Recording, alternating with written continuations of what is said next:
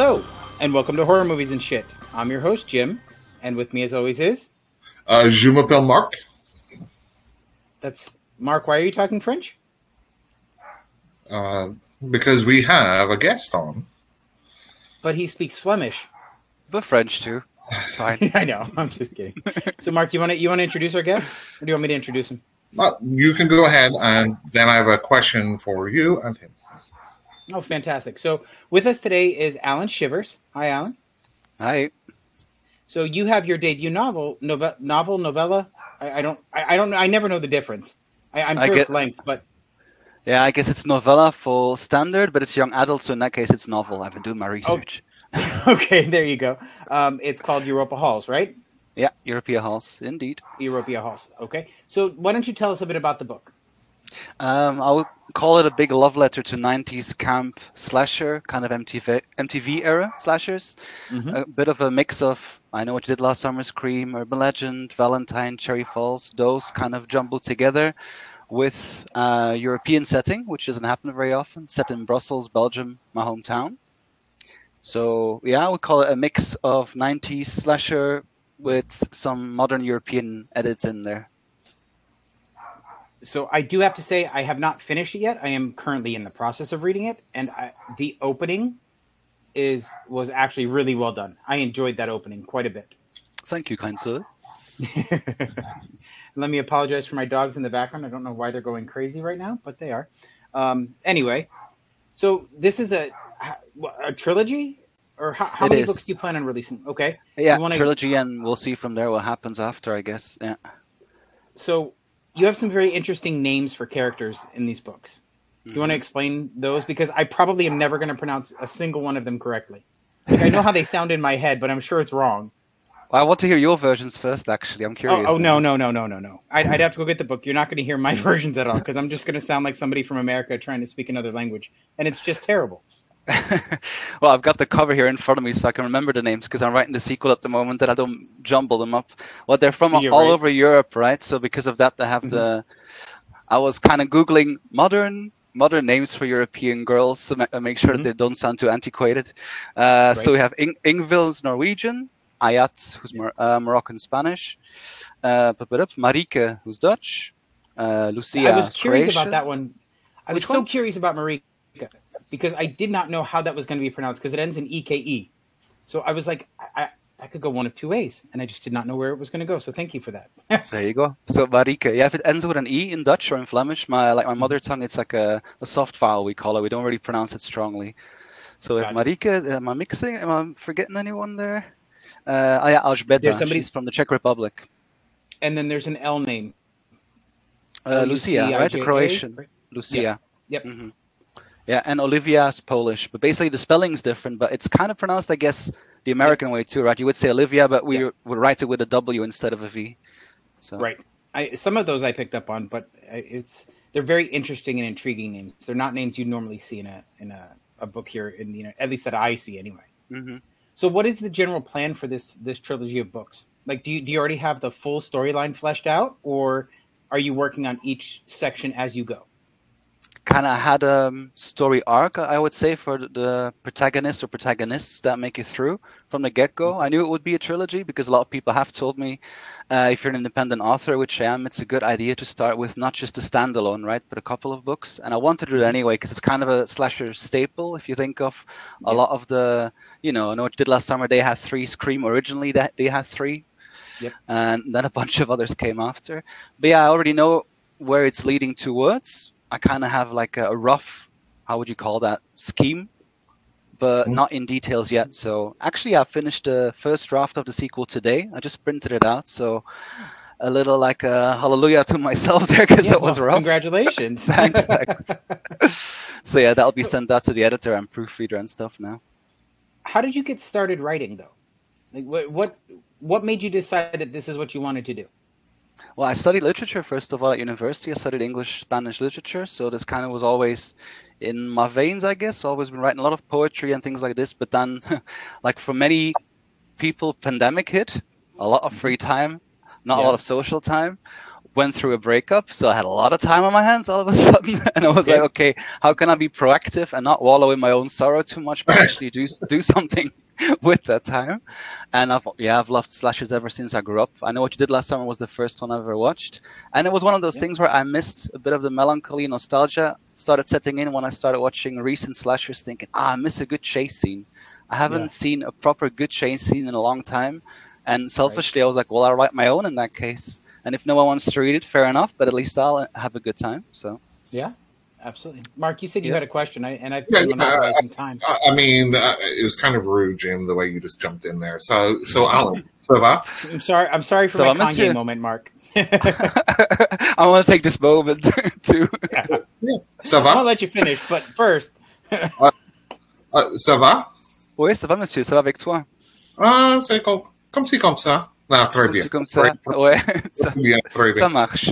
À quelle heure est-il à Bruxelles? Sorry? À quelle heure est-il à Bruxelles? À quel? Je sais pas À compris. quelle heure? À Ah. quelle heure est-il à Bruxelles?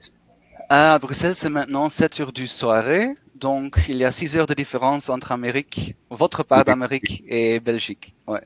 Oui. Good on you, smooth talker. Jim? yeah, I have no idea what you said. Remember, I grew up in America. Here, we don't pride ourselves on speaking more than one language. Or, or you could be like, uh, wie geht's du? Sprechen Yeah, Deutsch? I, I, Ja, ich spreche I did Deutsch take a few years of German, but I speak Yeah, yeah, very little of it. There you go. Yeah, there's a bit of German in Belgium. You have to speak it here, so.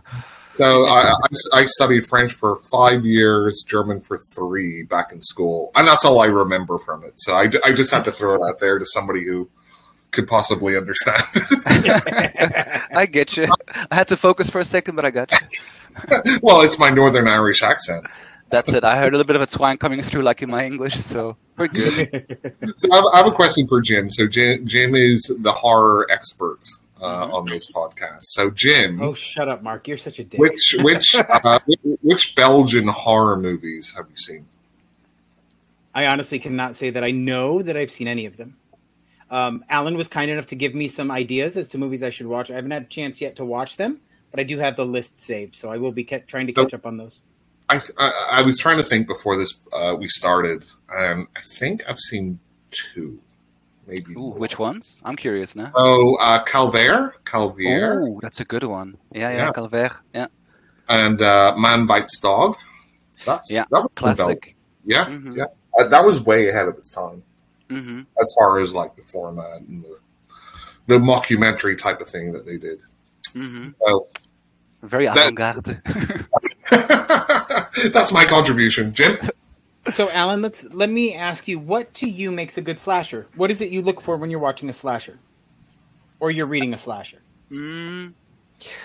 Uh, chase scenes, first of all, like I've mentioned that before, but I think that's a staple. Um, Mhm. Other than that, rooting for people. I think it's one of those Yeah. things. It's very formulaic, and in a way, it's a kind of a horror comfort blanket.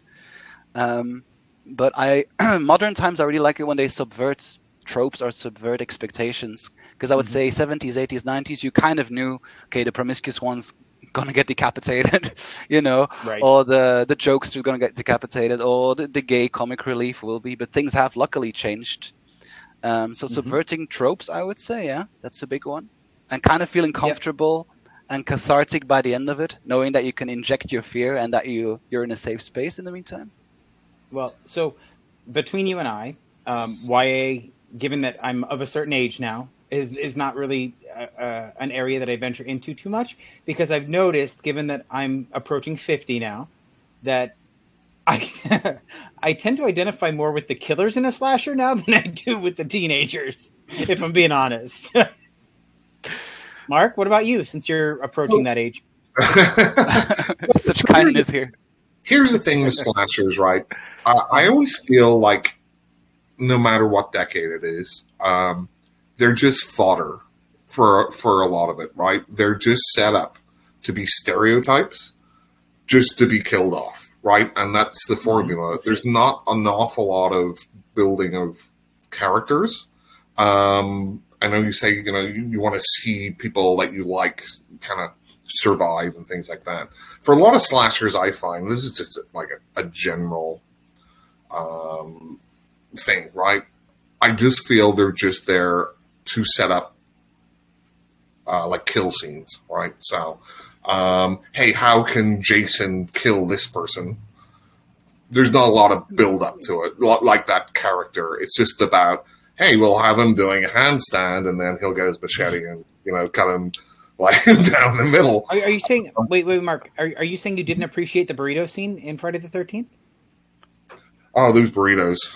but but I mean, I, I think you know, I, I think as a genre, uh, what you're doing, Alan, if you're writing the characters that have depth to them, is actually a step up. Um, I, I think just as a general genre, a lot of them are just like throwaway, right? Mm-hmm. I agree with you there, but that's one of the things I wanted to go against. And one of the things that I don't like, a lot of the times you have this kind of um, how do you call it? Like a group of people that don't really get along, or there's not really deep ties or family ties. And I wanted to really write a group of people that lift each other up, that are there for each other, they're well educated, they're not dumb. Mm-hmm. You know, they all go to like a prestigious boarding school, they study different languages, different cultures, architecture. So I wanted to go against that kind of the dumb blonde who gets hacked off and actually go like, hey, this this girl knows how to fend for herself, and she's there for other people too. So right. I and noticed that, that, that so far that that 100% comes through in just the initial uh the, the prologue? I mean i don't know how to describe but like the, the first kill scene like it's mm-hmm. not your standard trope. It's not you know the girl run she she gets all these creepy vibes. She does the very first thing you'd think get out of the house go somewhere where you think you're going to be safe. Mm-hmm. yeah, i didn't want so to do it, the let, us run upstairs and yeah. Right. There there's not that long chase scene where you know they're do, they're making stupid choices. They they do try to to make the best choices for their situation, which I appreciate. I do. And it's almost like whenever you think about subverting characters, um, it, it, brings me back to like Cabin in the Woods, Ooh, where they're all kind of smart characters at the at the beginning, but they have to kind of gas them to make them these stereotypes. Yeah, which, one girl was turned into a blonde just to right, make her dumber, right. right? In that film, I love that. there was some something put in her hair dye; she would be dumbified. Or yeah, something. yeah. Yes. And then Chris Hemsworth goes to like full jock sort of like guy, and yeah. So, so I, I, I like I am not a huge slasher fan, so I like things that are a little different. Um, like Jim, you're a big fan of say like Friday the Thirteenth, right? Yep. So, can you name any of the characters from Friday the Thirteenth, the first one? The first one? Yeah. Uh oh god. Uh, Chris Christie is the guy that's reopening the camp. No, the character. Um, yeah, his name is Chris Christie. Oh, is it? That is that is the gentleman that's opening the camp. Yes. Uh oh, holy crap. Um. Then you have Alice, who is the final girl. You have Pamela Voorhees, who turns out to be the killer, which I'm not spoiling it because that's a 70s movie, early 80s movie. Um, oh, crap. That, so, that's all I can think of off the top of my head. So, so, yes, I can. So my point is, you can like after trying to think for a little bit, come up mm-hmm. with some of the character names. Yes. But if I said to you, "Hey, can you name the characters in like The Exorcist?" I think it would be much easier to do because they're more memorable characters, well, right? You also have to think too. Friday the Thirteenth is not my favorite slasher franchise. So, had you asked about my favorite flash, slasher franchise, I would 100% be naming people off left and right. So, like Nightmare on Elm Street Five, name the characters. Uh, you have Dan, Alice, Yvonne. Um, I forget the Gretchen. Uh, who else? Uh, off the top of my head, that's all I got. Yeah. Mm-hmm. So my, see, my, it's much easier given given the franchise. My my main point is that they they just always seem like, like I said, kind of fodder, right? So mm-hmm. I think to have more interesting characters would make for a more memorable book or movie or anything like so, that. In right, this, and, and I will I will give you in the Friday the Thirteenth franchise, those characters are 100% there to be killed. Yeah. I I'm not saying that Nightmare on Elm Street is a smarter franchise because it gets pretty ridiculous. However, the storylines and the kills get so much more involved that you actually get invested in the characters. So I, I get I remember more from the Nightmare on Elm Street series. Right. Think about some Final Girls too. Everyone knows Laurie Strode. You could say what you mm-hmm. want about the mm-hmm. father characters, but everyone's been rooting for Jamie Lee Curtis in the, the last trilogy. A lot of people know who Sidney Prescott is or who Gale Weathers is, for Yep. example. So the Yep. more recent ones, I think, do have more depth to them. If you see the story arc of Sidney Prescott over five films, very different to Friday the Thirteenth. I'd say. Agreed. Ag- agreed. In in this, and that's one of the reasons that the Scream series, no matter how ridiculous most people think it is, they're smart enough that I still get excited when I see them because Mhm. they, yes, they make they ultimately wind up making bad choices and dying, but it's not through. It, it, it legitimately is mostly circumstance. You know, they they make the wrong choice in the moment. They're not intentionally making the wrong choice, and that's evident from the first film where Sidney Prescott's being chased and she blockades her door with her closet door, which they make a point of showing you she already knows how to do. hmm Yeah, and she even says in the first phone call, right? I don't want to be the person who runs upstairs when I should be going out the front door. So that, Right. the meta meta level of the 90s is there at least. So, Yep. um, Alan, you spoke a lot about um, how you kind of like that that, that 90s um, and post 90s slasher because they, they are generally a little bit more sophisticated. Do you do you have any um, like older movie which you would kind of like hold up and say, okay, it could be the original Halloween or Peeping Tom or Psycho or or, or any other kind of older movies where you kind of take some, uh, you know, some of the points Mhm. from that you want to put in your books. Uh, Suspiria, I loved. Even aesthetically, that one was just beautiful to look at. I think, even Oh, seeing how old it is. Uh, the original Black Christmas, the Canadian one mhm. that a lot of people say is actually one of the proto slashers. Well, I Yeah. guess Peeping Yeah. Tom's the first one. Um, so those ones, Black Christmas was really, I think, very very similar to Halloween, but it doesn't get the same rep just because it was not as. It's a bit of an underdog, isn't it? That one. It, Yeah. it, it almost feels more of a giallo Mhm. um, with kind of you know just what the character does through it, and it's more of that murder mystery compared to Halloween, which is more of like what you would say is a standard American Straight slasher. Yeah. hmm Yeah. That's something I wanted to go not against because I love that concept, but there's been so many slashes in Midwestern uh, Right. America or on summer camps, so I thought it would Yeah. be really cool to put it in a European setting where there is a different yeah, culture, different languages, and in a yeah Mhm. in a city too, in the capital of the EU, because there's not many slashes in big cities. When Scream Six came out, set in New York, I was like, oh crap, because I was writing mine before that came out. Right. It's like they beat me to it, but uh, yeah, because you don't really see that very often, do you? A lot of times it's sleepy little towns where Yep. the neighbors know each other, and It, it, what I've kind of found, like whenever you're looking at uh, American movies set in like Europe, you tend to get like Hostel, where it's it's kind of you know the the fear of the foreigners, right? Um, oh, of we are scary. Uh, well, oh, I know I'm from there. I, I don't know. I think Americans might be a little bit scarier. Agree to disagree, right? um, so, Alan, how many books have you written at this point? Sorry, I, I have get right up on you. yeah, no worries. So my, this is actually my debut. That's been released like a month and a half ago now. The first draft of the sequel will be out, well, quite soon. I think January, February, and then the last part of the trilogy will be somewhere mid next year. Uh, and then I got some ideas for other books already, but I don't want to. That's under under under some Belgian wraps right now. But yeah, this is my debut actually. So things have kind of awesome. started shifting and moving quickly, and really grateful for people reaching out. So thanks, guys. what is what is the reception you're getting so far um, from the public?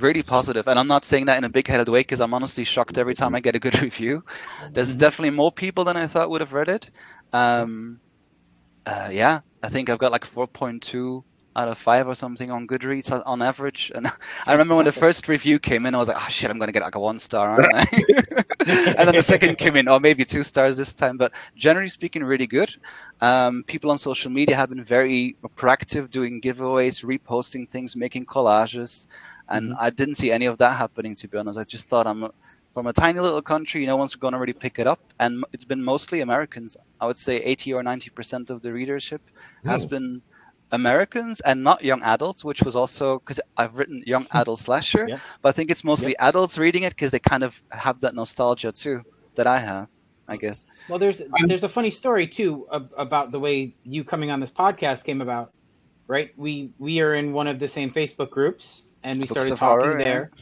right? But it turns out that I'd, I'd already knew about this book because I was following you on TikTok. hmm So I, I was already well aware of the book. I just hadn't read it yet. Hmm So that that was uh that was sort of uh that was exciting for me. Yeah, and also yeah, names right? Because I guess you saw my real name on Facebook, then I saw I did. you, and you're like, hold on, this is the same person. Yeah, Yep. So, yeah, uh, that's cool though. Uh, are you going to stick with like the young adult audience? Or are you going to maybe in the future move away from that, or is there a reason why you went for that audience? The reason why I went for the audience is, I guess, because a lot of 90 slashers are. If you think of the demographic, Mhm. originally at the time, it was Hmm. made for teenagers coming together in a cinema, having a good time, getting drunk after or before. Um, it's still a very demographic, a very big demographic, sorry, in Mhm. general when it comes to horror audience and the cinematic experience. Right. So I, Mhm. um, that would be why, and also because it's low on the low on the smut in the first one. Uh, Mhm. It's more focused on actual friendship because I think it's a an important one to explore that you don't have a lot in slashers, like I said before. Right. Uh, and it's definitely gory, but I wouldn't say it's over. It's not extreme horror. It's No, not at all. uh, there is blood and everything in there, but I think it's more about the tension and the chase rather than. Well, I, I would say the, se- the sequel's definitely gorier. Not gonna lie, but we'll see. I'm okay with Yeah, it. it- Gore doesn't funny. bother me. I've go ahead, Mark. Sorry. No, no, I'm sorry. Me and me and Jim were just talking before you joined, as far as um, how cultures have changed um, and what was uh, deemed appropriate for like teenagers or kids uh, back in the 80s compared to now. Um, and you know, we're talking about uh, like Clash of the Titans, the, the the classic kind of sci-fi thing. And um, you know, there's there's naked breasts at the start of it, and it's PG rated. it's like you would not get away with that now. No, Um, Mhm. But but saying that, um, how is it uh, as far as Belgium? Because every country's a little bit different, right? So in the US, they've got some hang-ups. In the UK, they had some hang-ups. But whenever I grew up, I grew up with the, the national newspaper, which everybody read, having a topless woman on, on page three. And that was a big thing for like a decade yeah. at the same time, like there was no strip clubs or anything like that. That was deemed like too far. It's it's bizarre. so I'm just wondering. Uh, so locally for you, um, you know, how do you see that as far as culturally culturally um, Mhm. different? That's a good question. I think generally speaking, Belgium is very open sexually. For example, was the second country in the world where gay marriage was legalized. Um, prostitution is legal here as well. So I live fairly close to the red light district. Um, oh, it- Jim might be going over there then. coming over. Other things like going to the sauna with my family when I was a kid, it was not a big deal. We were very open with nudity. Mhm. A lot of series or um, film in general have has full, full frontal nudity for both men and women. So I we don't think we're as prude. I don't mean that in a bad way, but I don't think we're as prude as American culture in general. I think it's a bit more open here. You're you're absolutely right. There's Americans are very picky about what they what they uh, want to rally against. they I- they I- pick up on I- some of the stupidest things. It's ridiculous. I feel in the U.S. like you could eviscerate somebody on screen, but if you show some like a woman's nipple, oh, oh, oh no, that's too far. you know, uh, And as far that- as ratings. that's what and that's what Mark and I were talking about when when I was a kid growing up in the 80s. One of the first slasher films I saw was the original Nightmare on Elm Street, and there was we, we went to a, a horror movie convention this past weekend um, called Spooky Empire here in Orlando, and I met Amanda Wyss who plays Tina from the original Nightmare on Elm Street, Ooh. and we were talking about how when I was a kid and I first saw the movie, there was only one scene in the film I was not allowed to watch, and that's when Tina and Rod were having sex in bed. I could see all the gore I wanted. fun. Yeah. Yeah, when I could see all the gore I wanted, but no sex. Mhm. If Yeah, they're just mad. laying in bed naked, if they're laying in bed naked, it's not a problem. But if they're Oh. engaging in sex, absolutely not. Although Jim, c- come on now, you don't want to go Mark, let's not bring that up, you please. don't want to bring up right. So Alan, No, please don't. this has been a long, uh, long thing on on this podcast. So Jim and his mom, when Jim, how old were you? I was somewhere between uh, nine and eleven, something like that. So Alan, I'm not sure if you're uh, familiar with the movie The Entity. No, I haven't watched that one. Okay, so it's it's a movie from the early '80s with Barbara Hershey in it, and the premise of the movie, and apparently it's based on a true thing. It's not. Um, is uh, a woman who gets repeatedly raped by an unseen poltergeist type entity. Mhm. Yeah. So Jim and his mom, you know, sat down as Jim is a nine year old and, you know, they were watching that together. But apparently the scene in uh, A Nightmare on Elm Street where they don't show anything was too much. So Jim, can you uh, explain? Please do. Absolutely, because there is legitimately no sexual activity happening on screen. It's kind of off. There was never a rule is that I could not.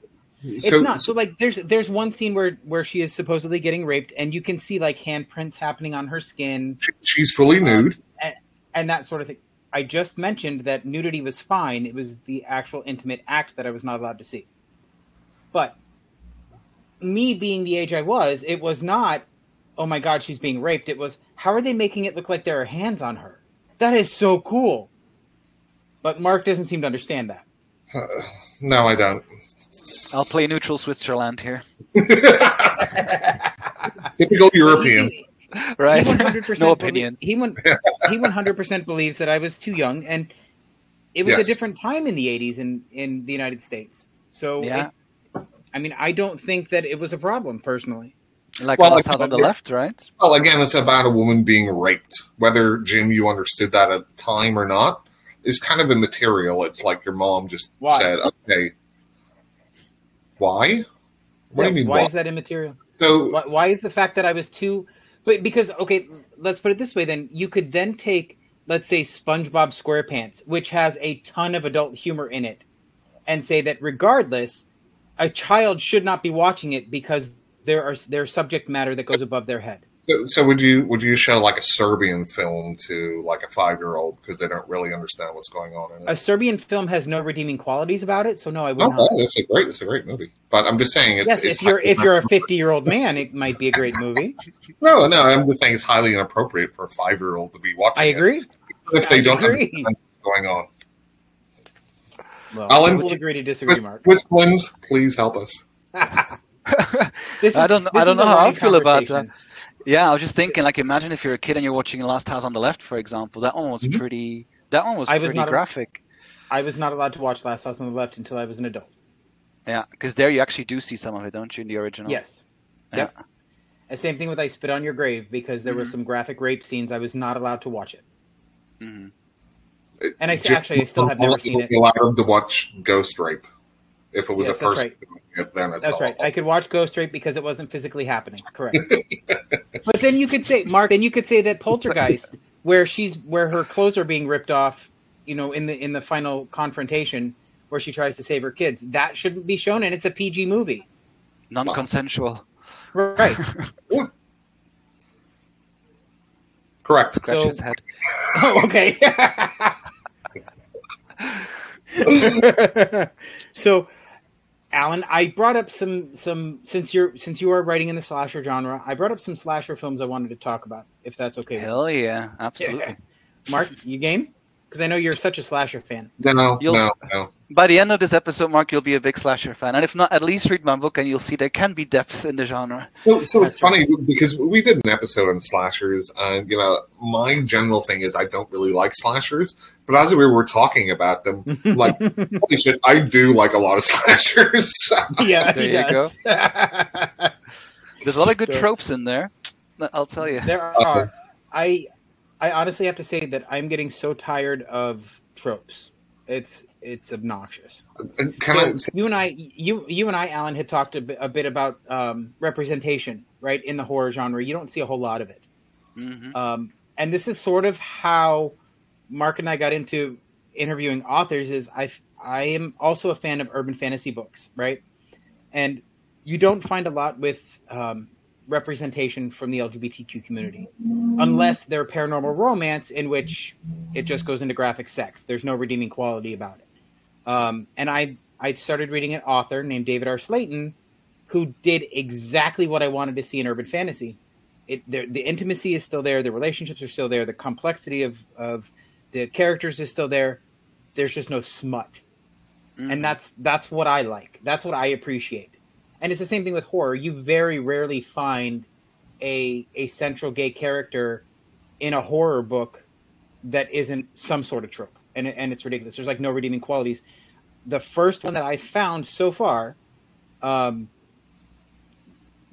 is uh, Mark Allan Gunnells wrote Before He Wakes, and that has a a gay protagonist who essentially that's as much as you need to know about him. It, it, he talks about his his whole reason for surviving is to get back to his partner, mm-hmm. and that's it. Like everything else is just a normal person trying to survive this book.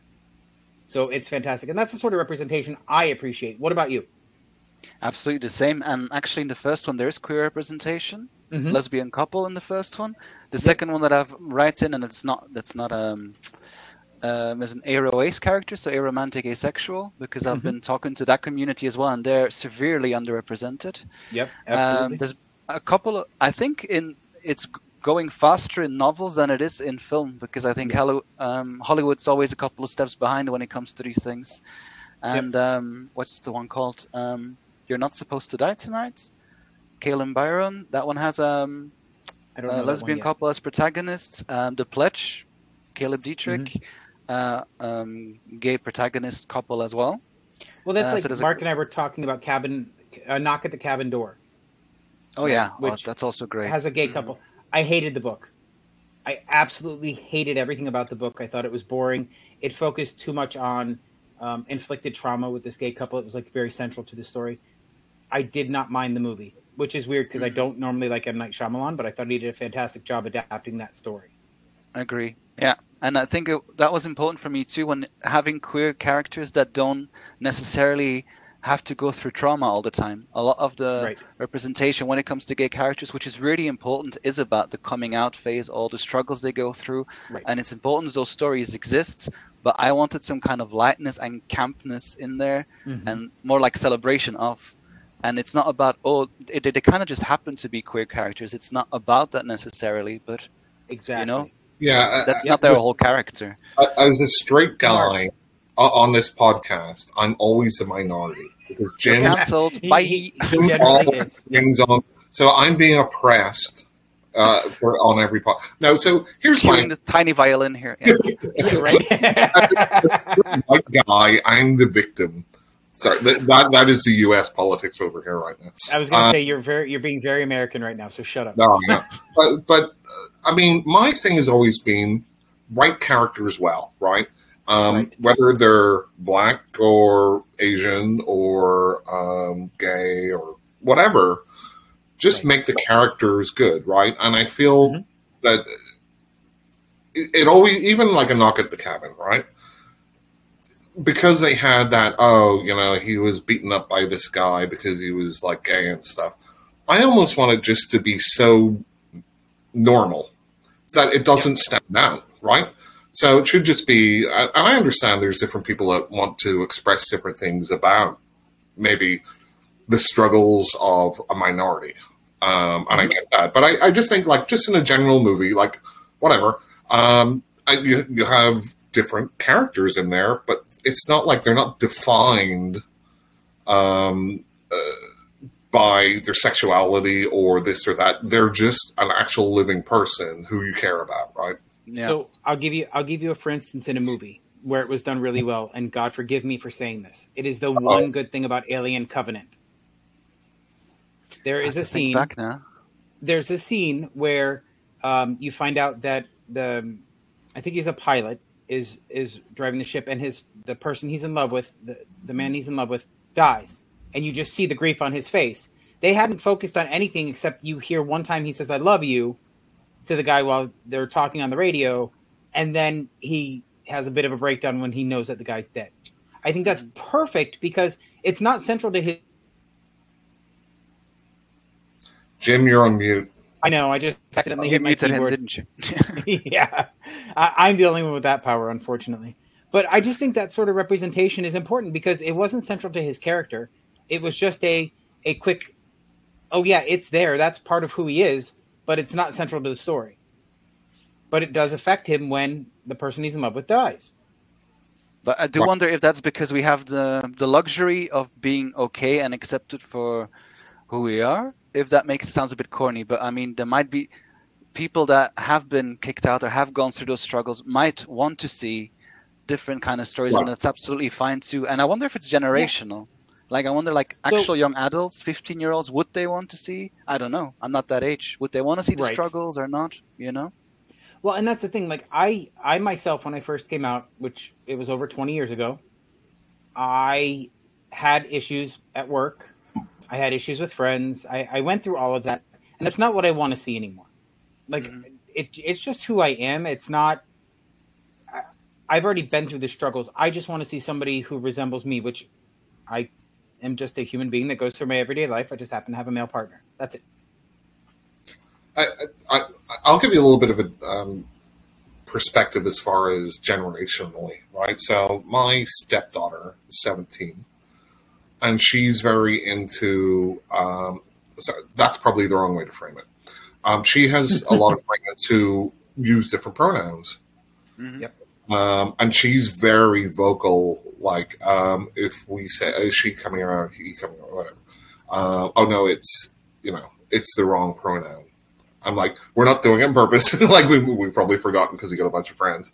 Um, but you know, from that generation, they're they're very uh, active, right? And I think social media plays you know a big role in it and everything else. So I think as we go along, um, I, you know, certainly look at how being gay in the 1970s is compared to now, right? And I think we're we're we're we're slowly marching towards just a general acceptance of, you know, if somebody's gay or if somebody has a different pronoun, or if, like trans is the big wedge issue in the U.S. right now. It used to be gay marriage, now it's trans people. Uh. But but I think you know, as older generations start dying off, we're going to have you know more and more waves of the younger generation moving everyone hopefully along um, that we can also value in each other, right? No matter black, white, gay, trans, whatever, right? Everybody should have a right to live a full life and be happy. Yeah, ob- So- obviously so- I agree, but I'm sorry, sorry, Jim. No, no, Uh, go ahead. Go ahead. uh, I just wanted to say there that I'm a bit wary of that. As I'd, I'd like to think that's the case, but I do believe that there's pendulum swings politically, and at the Yes. moment, like in Europe, I can only, can only speak for Europe. It's more like tending towards the right, and there are, are a lot more people that are accepting, but there's also more like hardliners who are against. Whereas it seemed a little bit more vague um, in the 90s to And- me. Do, do, do Mark- you find that? Mark sorry, I- sorry, I have a follow up question, Jim. Sorry, I apologize. Um, Alan, do you find that as just like because I, I think there has been generally a, a swing to the right globally, um, but do you see that as something which is just like within the culture and it's just like maybe older people driving that, or do you see like a you know more of the youth turning towards the right? youth as well for sure and that's kind of the scary part for me like even some of my because i'm a teacher as well and some of generally speaking my students are very open and very you know accepting and all Right. that but there have been some cases where you know not the easiest thing if you're an openly gay teacher and um, people have just become more vocal in general with anything Mhm. because uh, largely because of social media all of a sudden everyone's an expert at everything I kind of felt Yeah. that with the with the pandemic, all of all of a sudden, all of us are doctors, right? Uh, Right. So uh, it kind of goes into that a little bit too. That I felt like everyone's very, very opinionated on everything. because um, Right. although I, I left the UK 20 years ago, you know, I still you know kind of keep an eye on it over there, and I know it's like a it, they did like a mini US thing with Trump and Boris Johnson and all that, which are just like these people that don't really care about science. They're, they're all demagogues, right? They they just Yep. want to rile people up, and immigrants are scary, and this is scary, and that's scary, blah blah blah. blah. Mhm. Um, so, so it's interesting to hear from you know from your your perspective that that's going on there. Even in the Mhm. U.S., though, we we saw this in the '80s with Tipper Gore. Um, we saw this, you know, with the book banning. We saw this with the the AIDS ep- epidemic when it first started. We saw all of this same behavior, so it is cyclical. I just hope that at some point we can get over this and break the cycle. Mhm. I don't think we will. I don't think we will either because it's human nature to keep repeating everything because we at some point just want to forget. But anyway, enough about scared politics. Let's talk. Yeah. Yeah, right. Anyway, I'm enough sorry. about Let, politics. let me let me let Monchanton out for a second. I have to let the dog out. Bye, Luna. More French. Wow. Maybe. We missed you. I feel so uncultured. I'll teach you. okay. You're like, okay, sure.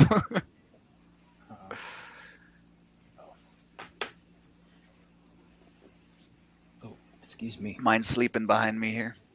Look. I, I have a gate up, so mine are in the kit in the living room sleeping. Ah, okay. Clever. yeah, we have we have uh, actually one Pekingese left, a Shih Tzu, and two piece of shits. They're Pekingese and Shih Tzu mix. I was gonna say what now? oh, that's cute.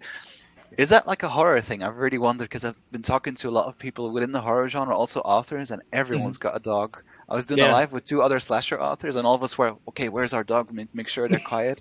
Is that I like didn't get a horror chance to watch that. I saw you post about that, but I didn't get a chance to watch it. I felt bad. It did, yeah, it didn't go well because the live TikTok didn't work. But we will do Oh. um, a live Instagram soon with two other slasher authors uh, called Slasher Deep Dive, where we go into Okay. the psychology behind slashers. So that hopefully should be interesting. You'll have to send me the link for that because that, that definitely sounds interesting. I I hardly ever use Instagram to be honest. Yeah, same. But apparently on TikTok you could only go live if everyone has a certain amount of followers. Yeah. Uh, yeah, you have to have over a thousand followers, I think.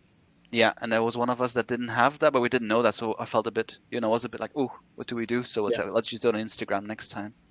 Right. Okay. Bienvenue, Mark, Marc. you ready? We. Yeah. so let let's go through the ten best foreign slashers um, as chronicled by Film School Rejects.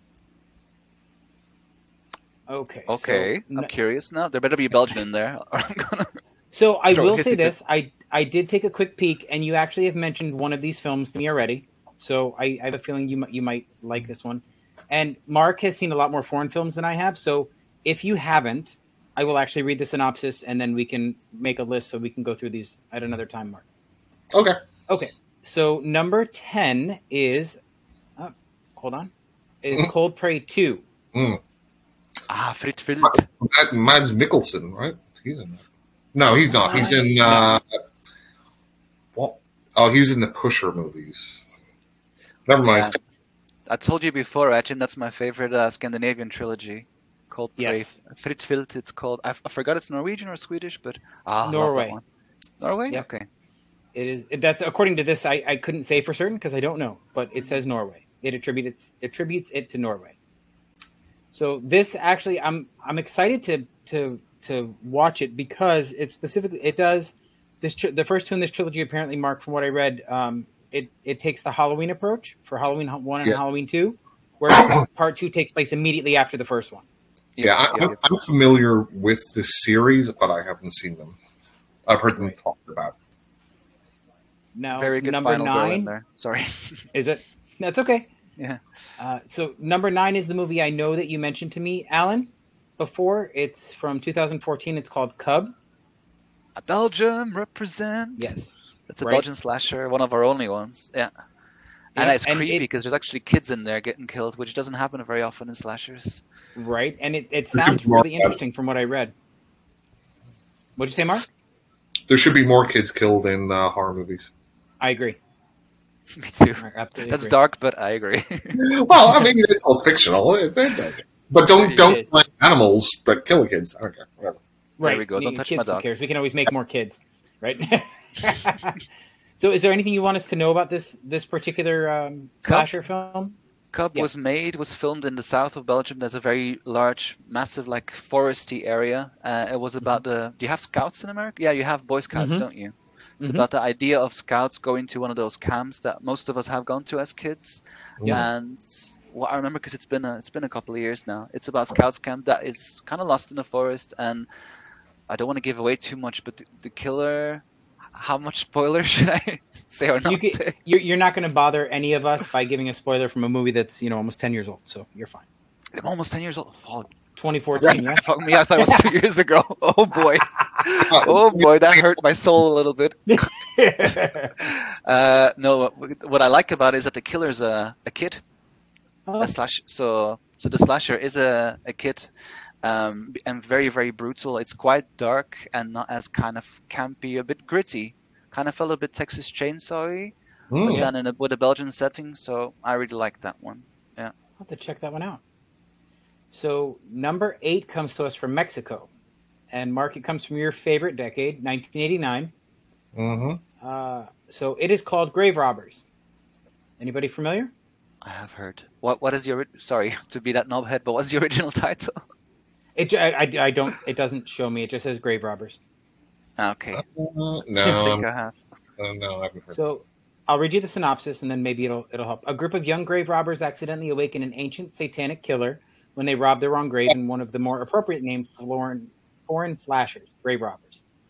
I, I think it's called. Sorry, What's go that? ahead. No, I, no, it's I, okay. I think it's there's something. Uh, is it named something else? There, there was some like movie on like Shudder or something which sounded like this one. But They're good for I those think- type of slasher shutter. Yeah. go ahead, just keep on going. Sorry, Uh, okay. Looking so, up. um, after stretching his legs with a few killings, the now awakened Satanist sets out to bring the end of times by finding a virgin and impregnating her with the seed of the Antichrist. Ruben Galindo Yum. Jr. right. Ruben Galindo Jr.'s Mexican slasher is a splatter treat with hands bursting from chests, multiple axe shots to the face, a grisly decapitation, and perhaps the author's favorite depiction of a, a hand being chopped off. How many different ways can you do that? I don't know, poetically. I I guess. maybe. Okay, no, I haven't Anyway. watched that one, but it sounds intriguing. A bit more splatterpunky then. Yeah, yeah. It definitely seems a little more splatter, but I, I think I would enjoy that. hmm Mark, what do you think? Sound intriguing? Um, what year did you say? 89.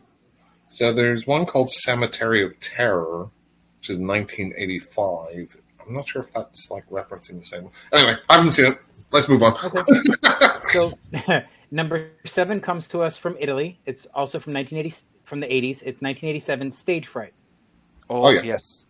Great. um, Michele Soavi? Is that? Yep. I, I don't know if that's how you pronounce it, but that's how it's spelled. Yeah. Um, I 'cause have that not one, seen this that one was a yet. remake of that one, an American one recently, Stage Frights. Because is it the It's musical very one? possible. Uh, Because it's a slasher not that's also say- a musical, like a giallo. Oh yeah, yeah, yeah. Yeah, Yeah, so it it's does have it's, it's set in a ballet in it. like they're they're doing like a Yeah. stage play or something. with this kind of massive owl mask as a Yes. killer. Is it that Yes, yes, Yep. yes, yes. Yeah, that was a really good re actually a really fun, campy remake of that turned into a musical, an American one. Recent, well, I'll I'm saying recently, it was probably 10 years old again, but uh, it's okay. It, it gets worse the older you get, Alan. So just bear with it. It, it gets so much worse. great. um, so next we have 2016. This movie's coming from Finland. It's Lake Bodom. Oh yeah, I watched a couple of weeks ago. Also really good. Did you? Yeah. Is it? I haven't seen it yet. So Dark. Heard of it? I've seen it. it says it's definitely among the country's best. The first horror film would be 1952's The White Reindeer. Don't know that one. And a group of friends head to a campsite that saw a quadruple killing over a half century prior, a killing that has never been solved. But while they're hoping to find the truth, it might just come at the cost of their own lives. hmm So, and it's inspired by the unsol- the real life unsolved homicide of three teens camping on the lakeshore in 1960. hmm So I guess that's where they start the movie and then they make up the rest. But Yep. it sounds interesting. Like it sounds like something I'd really enjoy. So I'm gonna have to flip that one up. Hmm How much? So um, next we go to. Yep. Just a question Go for ahead. both of you: When it comes to slashes, how much gore do you usually enjoy? Is it the more the better, or do you, are you more, I don't know, chase scene? For me, so for me it depends on the movie. Mhm. If it's campy, the more gore the better. Mhm. If if it's a, a, a serious like slasher flick that's trying to to be sophisticated, I'm more about the chase. Mhm. I love me. I love me some gore. Yeah. Mark the So- gore horse. Yeah, yeah. I, I like some of the more extreme cinema than than Jim does. So. So Terrifier absolutely. slasher. Uh, well, well, yeah. I mean, uh, I have problems with that movie and the sequel. I, I do like the gore in it. I will say the, the series slasher is actually probably one of my favorites because it's so ridiculous. Ah, the Canadian uh, series. Oh. Yes. Yeah, yeah, yeah. That's really good. Yeah. Did you see the newest one, uh, Slasher Ripper? It's on Shudder. I know. Is that also from the same kind of? Yep. Same creators and. Oh, okay, no, I haven't yeah, watched that yet. the first three. It, there's two seasons on Shudder. The first three are not on Shudder, Okay. but the the following two seasons are. So, Alan, what do you prefer? Okay. I know. Um, kind of the, the same with the sophisticated, and it doesn't need to have. For me, gore isn't scary, and I like to be scared. You know, Right. when you actually see someone being ripped apart, I don't go ah. I'm kind of okay with seeing blood and whatnot. I'm properly scared when there's like a little shadow in the back and you see them approaching, rather than uh, have the same with any kind of um, paranormal or haunted film. I like it when they don't actually show the monster too much. Sometimes in Act Three, it goes so in your face that I'm not scared anymore. You know. I, I I'm a will little, I'm a little jealous. Like I, I'm probably desensitized. Like I don't feel like I've been scared by a movie since I was probably like 12. But I, I'm, I, I'm, I'm just one of those very uh, pragmatic sort of people, and I just look at it and it's a movie and it's like it doesn't like, like I don't think something's scary because it's on a TV, right? Uh, but I'm kind of jealous that people still have that because I would love to have that experience. I love horror movies. Um, I, I always say if I want to be like properly scared, I'll watch the news or watch a documentary or read up in history or something like that. Oof, That's yeah. scary. That's, That's scary. proper scary. I actually haven't watched the Ter- Terrifier because not because I'm scared of watching it, but I'm scared of it turning me off of extreme horror. Because I heard Yeah. that it has some really extreme, but it's become so big that I'm kind of should I watch it or not? But I haven't gotten to it yet. So It- the I'm- first, I will tell you my thoughts on the first movie. The most of the acting is horrible. hmm Um, the storyline is pretty garbage. Um, the practical effects are fun, and Art the Clown is an amazing character, and the actor that plays him looks like he's really having a blast. hmm Yeah, I mean they, they don't make any sense like narratively. I I think it's just set up to say, hey, we've got this interesting character who's kind of funny looking, and and I agree. I, I like the actor and, and what he does in it, but these are very very much fodder slasher movies where it's just like we're just going to have this unknown character just wander around and kind of like brutally murder some people. Um, Right. which is, you know, it is what it is. It's a shame in a way because if it would be like brutal and so di- so gory, at least if it's someone you care about, then it would have way more of an emotional impact, Right. wouldn't it? But Right, Yeah. right. Sorry about you were going down the list and I kind of No, sidetracked that's you there. okay. Sorry, Jim. because Mark, Mark and I actually have had this conversation many times where I think if you care about the characters, uh, a very quote unquote tame death scene can be pretty brutal. hmm Like it doesn't have to be all about the blood, the guts, and the pain. Just Yeah. seeing a character that you actually care about die can be pretty, considered pretty brutal in my opinion. Yeah, think of my pen name. Alan Shivers comes from Helen Shivers. That was the absolute worst death in all of slasher history for me, and I sometimes still even pause. So I know what you did last summer, right? Sarah Michelle Gellar, Mm-hmm. Miss Buffy. You don't actually see, you don't see much blood. She's like slashed Right. between the tires at the end, but I'm like, Yep. don't look back, keep going. You've been doing so well the entire time. And sometimes I stop the film there even because I'm like, no, no, she made it through. I- it's fine. My I- I favorite also- piece of trivia, my favorite piece of trivia from that film is she used she was getting berated by the director because she kept fighting back and the director kept telling her Helen can't fight back. Buffy can, but Helen can't. I- Sarah I- can too. Yeah. I almost think like the most effective, um, like when we're talking about gore or, or kills or anything, are the ones that are more relatable, right? Um, so it, it, you know, you see somebody getting their head cut off with a machete and like, mm, don't really, don't really know what that would be like.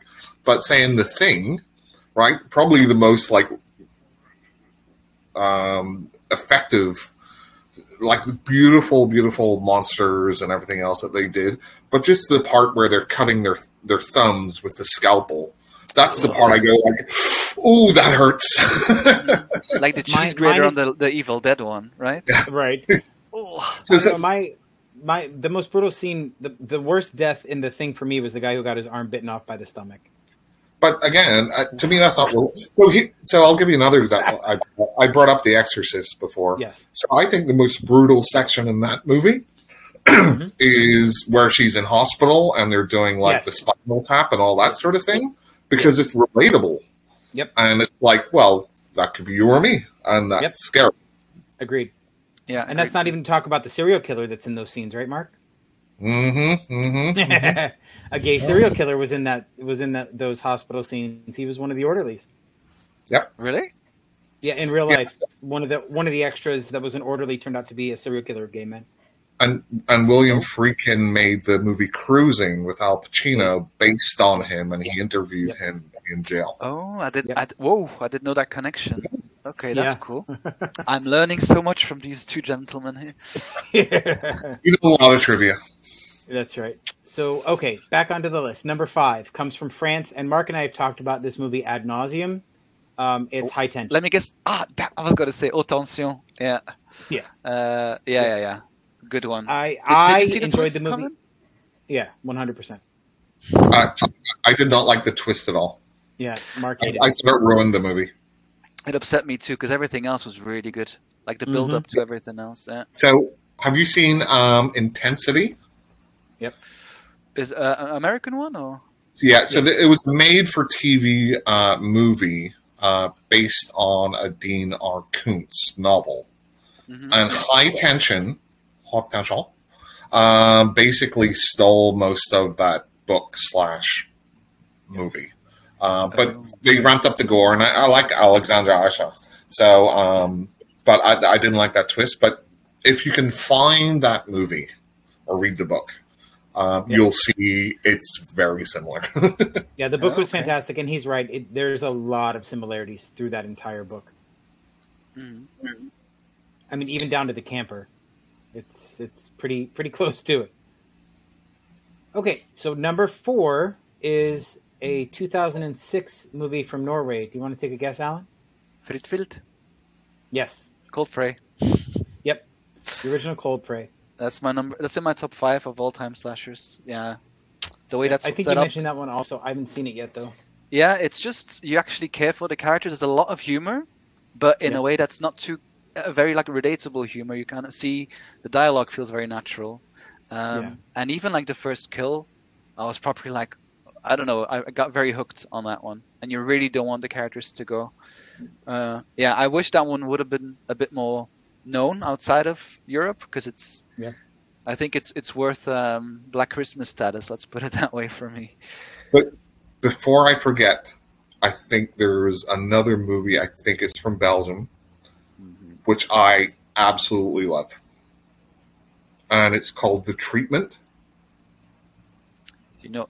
Is it French speaking, Flemish speaking, German It, it, it's it's I think it's from Belgium, so it's based on a uh, book from a female author from Ireland. Oddly enough, Let me get my phone out. Oh, I'm curious now. it's Right? uh, it's from 2014. yeah And what was the name again? Sorry. Treatment. the treatment. The treatment. The treatment. 2014. Ina Geerts and Geert Van Rampelberg. Da behandeling. Yeah, sorry, it's just completely different name. Yeah, yeah, yeah. Um, that's Flemish. Yeah, it's from my region, and I haven't watched it. okay. You should watch it. It's Ooh. it's like uh, it's kind of like a hard boiled detective movie, but involves um, like child kidnap, etc. So it's kind of on the darker side of things. That's But nice. yeah, watch it and uh, let me know if you like it. Yeah, I'm watching Oh, the cast. I know them. It'll be I, I just randomly came across it at one No, but point. thanks. You want to talk Thanks. about de- hard-boiled detective stuff, Mark? There is Mhm. a series of books that takes place in Ireland. I don't know if you are you a fan of Tana French? is that a question to me or to Mark? No, no, no, to Mark actually. Oh, okay. For who? Tana French is the author's name. I have no idea who that is. Okay, so she writes she writes mysteries, um, like detective murder murder mysteries. You you should look her up. The the Dublin Murders series is fantastic. They they tried to bastardize it into an American TV show on Starz, and it was terrible Mm, because they combined three books into one season. right. But the the books are fantastic. I will have to look into it. Okay, so on to number three. We're going to Austria this time from 2017. Can I You wanna guess? Take a guess? Yeah. Th- Dead in three days. No, Oh, Uh, is it a slasher or a horror? it's a slasher. It says it's a slasher. I haven't read it. Austrian Anatomy. No. Crap. Austrian is good with their slashers. That's why. Yeah. No, tell me. It's called Cold Hell. The fuck? Cold hell. Hell or hill? Yeah, Hell. H E L L. Yeah, must have a different name. Maybe I know it. That's the thing Maybe the it, it's entirely possible. Cold so hell. let's see. Um, it's a simple but brilliant setup, and the result is an exhilarating ride. Um, I, I don't know how to pronounce this, so forgive me. It's Ozga, O Z G E. Is Wait, an wait, again? immigrant in Vienna. Ozga, O Z G E. Yeah.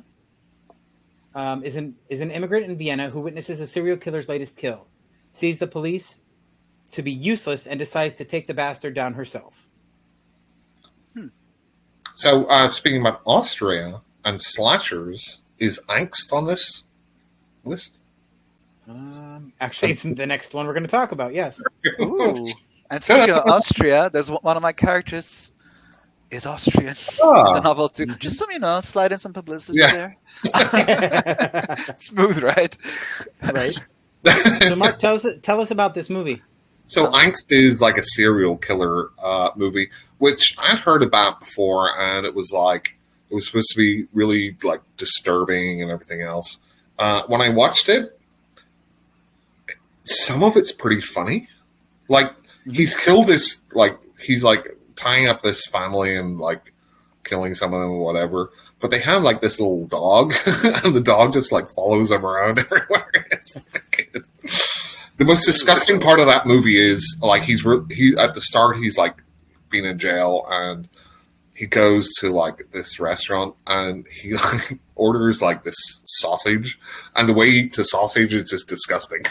I can't- phallic for you. no, it's not even that. It's just the way that they shoot it. It just looks gross.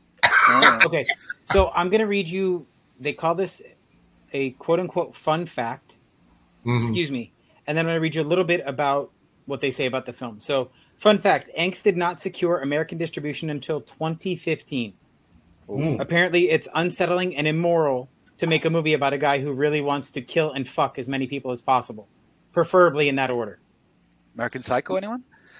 It, Right? it is. It, and again, maybe I'm desensitized, but it, it wasn't that bad. Like, It's from the 80s, though, right? So a bit. Yeah. 83. it, Yeah. it's, it's it's got that early uh, or it's kind of mid or early '80s European aesthetic to it, so it's all grimy and and, and like gray. tone and yeah. It says it's improb- improbably lodged at the intersection of slapstick comedy and snuff film. Yeah, I think it's more. I think it's more funny than disturbing, but again, I'm I'm so desensitized probably at this point. Yeah. It That's how it, it takes something. it said it's based on a real serial killer, Werner Kniesek from Vienna.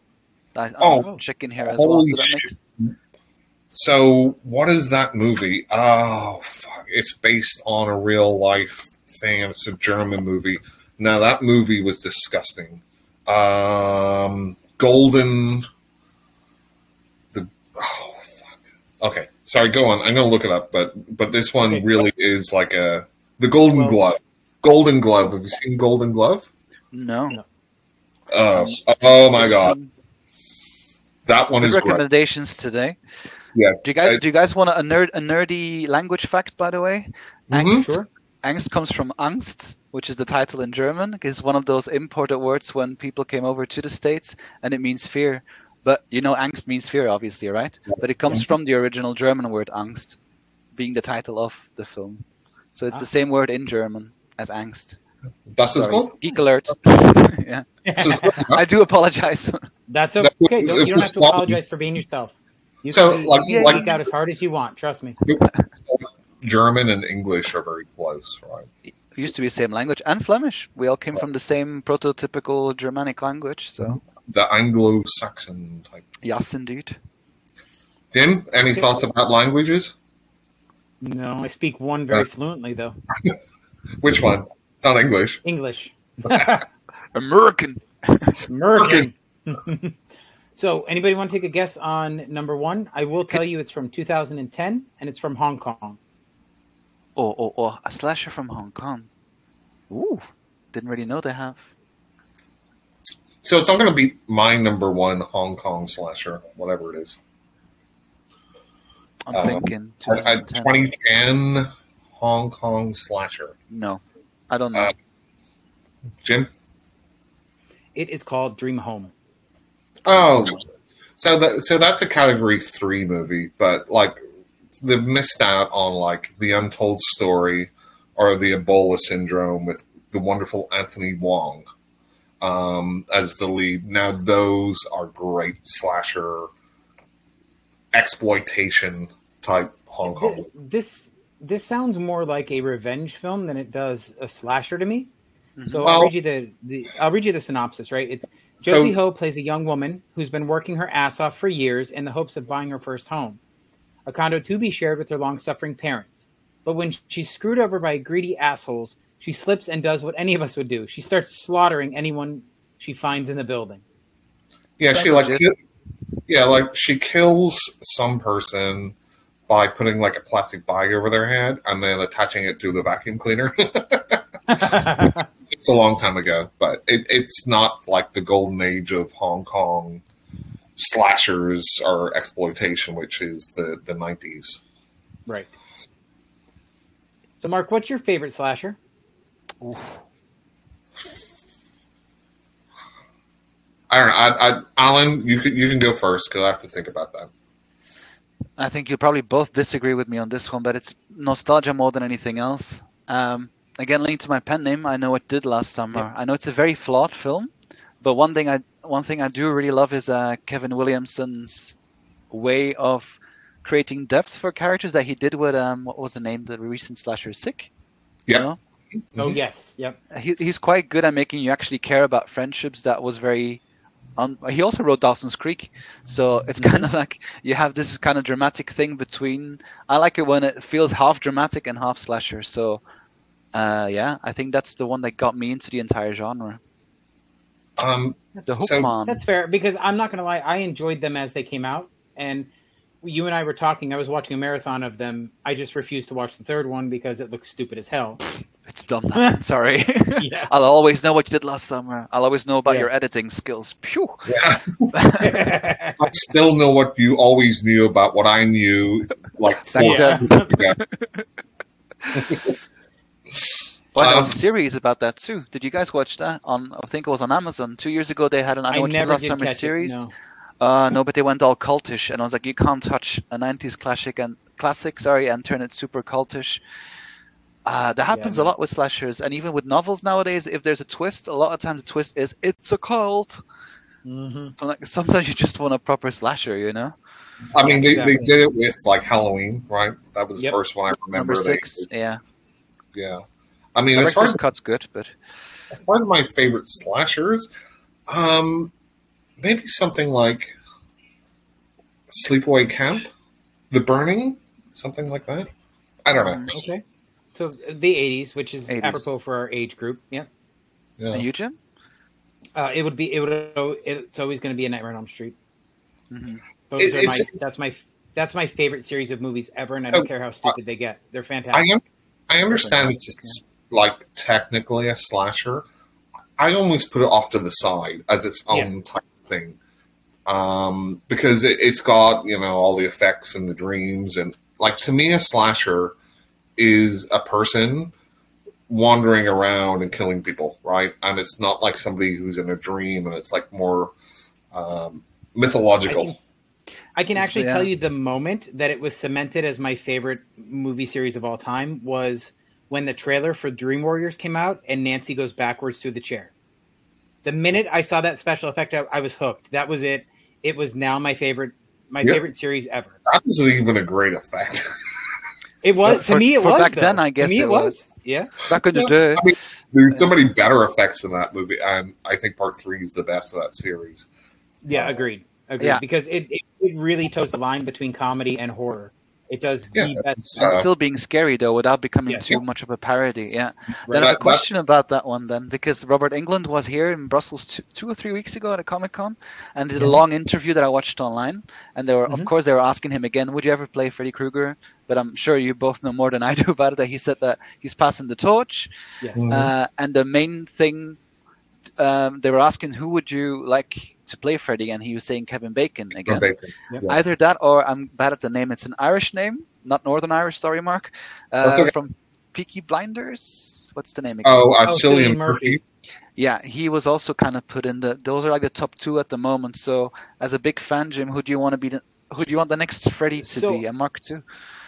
I hadn't heard him um, pick those two names. The last interview I read where he talked about passing the torch, I thought he had a really ge- ingenious idea that would um, transition him out of the role and get somebody else into it, which is you have different types of Freddy, right? You have um, Freddy evolves based on the particular nightmare. Ooh, And I think that would be a fantastic avenue to explore. but then he would then actually be there in the the beginning. right the you you would see him be, beginning or end probably or, or in some in some sense but you would not see him in the nightmares you would see their version of him in that nightmare that that sounds like um, Jason Goes to Hell. What do you Hopefully better than that yeah one. and but if it's pulled off properly it could be okay i Oh, didn't yeah. mind jason goes to hell it wasn't great but it wasn't terrible So I, I would like to. Uh, this is probably going to be a strange pick. I would like a redo for jackie uh, Earle haley Jackie Earle Haley because Wait, wait, who? I'm not following there. he pl- he played uh, Freddy in the remake, that awful Yeah. remake. Oh, yeah. I think he kind of did what he could given the material, no? Yeah, exactly. He was great as Rorschach, and Rorschach is almost kind of a Freddy, sort of like the way he like conducts himself, right? Um, in Watchmen. Um, so So- I would I would like him to to have a redo because they like that that makeup they put on him. I know they tried to say, oh, the more realistic and stuff. No, it looked like shit, and I couldn't hear a fucking word that he said. I don't know if it's sound design, so but it's like like what, what? I can't fucking hear you. Yeah, So- I thought it was my non-native skills. They If did you're it. gonna go with- if you're going to go with the traditional Freddy, I'm going to say something that might be a little controversial right now. Is um, Miko Hughes just did a fan film called Dylan's New Nightmare. Mhm. The character, the actor that plays Freddy in that short was fantastic. I would love to see him expand that role. He was okay. I thought he was great. No, I, I'm I'm putting that in the framework of it's a fan made film. So saying he's Yeah. okay is a compliment. Yeah, yeah, I know, I know. But I, I think he, I think he should definitely be given a shot because I thought he did a great job. hmm How about Kevin Bacon then? Because a lot of people are saying he's been in so many slashers. They slash them, Friday I- the 13th. They slash them was garbage, but you know, ha ha. ha. Um, I, I didn't enjoy Oh, that movie that's at all. a I tough just one. was- I like the beginning. It was- but I thought it, it was a great idea. I did not like the Yeah. execution. sa- yeah, same. It could have been done very properly, but the I guess the wokeism took over the scary part of, of something. I like that. do I do think it's worth exploring that. Um, what's her name? Uh, the girl from My Girl, Anna Chlumsky. Like she played a good psycho. She did she did she did a relatively good job in that movie. Mhm. uh, Kevin Bacon. It's almost like just because his face kind of looks like Freddy Krueger. That- Maybe that's why people are like. And I like Kevin Bacon. I don't. I mean, he could probably do it. Um, He could. But, It was quite no. scary in They Slash Them, a bit like Yep. a sicko. Like I, I'd be more concerned about everything else about the movie rather than whoever's playing Freddy Krueger. You know, is the writing good? Um, is you know what are they doing with the character? Is it back to like serious Freddy again, or is it like somewhere in Yeah. between? And so it's more about the tone and stuff. If you look at the remake, like um, it like blows my fucking mind. They CGI'd shit, right? And it's like they had the practical effect of the first one. Um, you know, whenever Freddy's coming out through the wall, mhm. just a, just a plastic sheet, and it looks great with the lighting underneath it. And they're like, "Oh no, this is a new movie, so we have to CGI it." And I'm not against CGI, but like, it's just like I felt that they were just like, "Oh, we have to do something a little different," and it looked much worse. Yeah, I agree. That scene where um the, the, I forgot the blonde girl's actress she fell asleep in a classroom of the remake and she kind of Yeah. startled and she's in Freddy's world. I was like, oh, this is a way too CGI. It feels like you know the, the last season of Stranger Things, which works Yeah. for Stranger Things but not for Freddy. Right. I think personally. Um, uh, yeah, I mean CGI is uh, just another tool, right? So like practical effects is a tool, lighting is a tool. Use it appropriately. Just don't use it because you have it. like some things are better shot in camera. Yeah. I. Yeah, are, are you listening, Hollywood?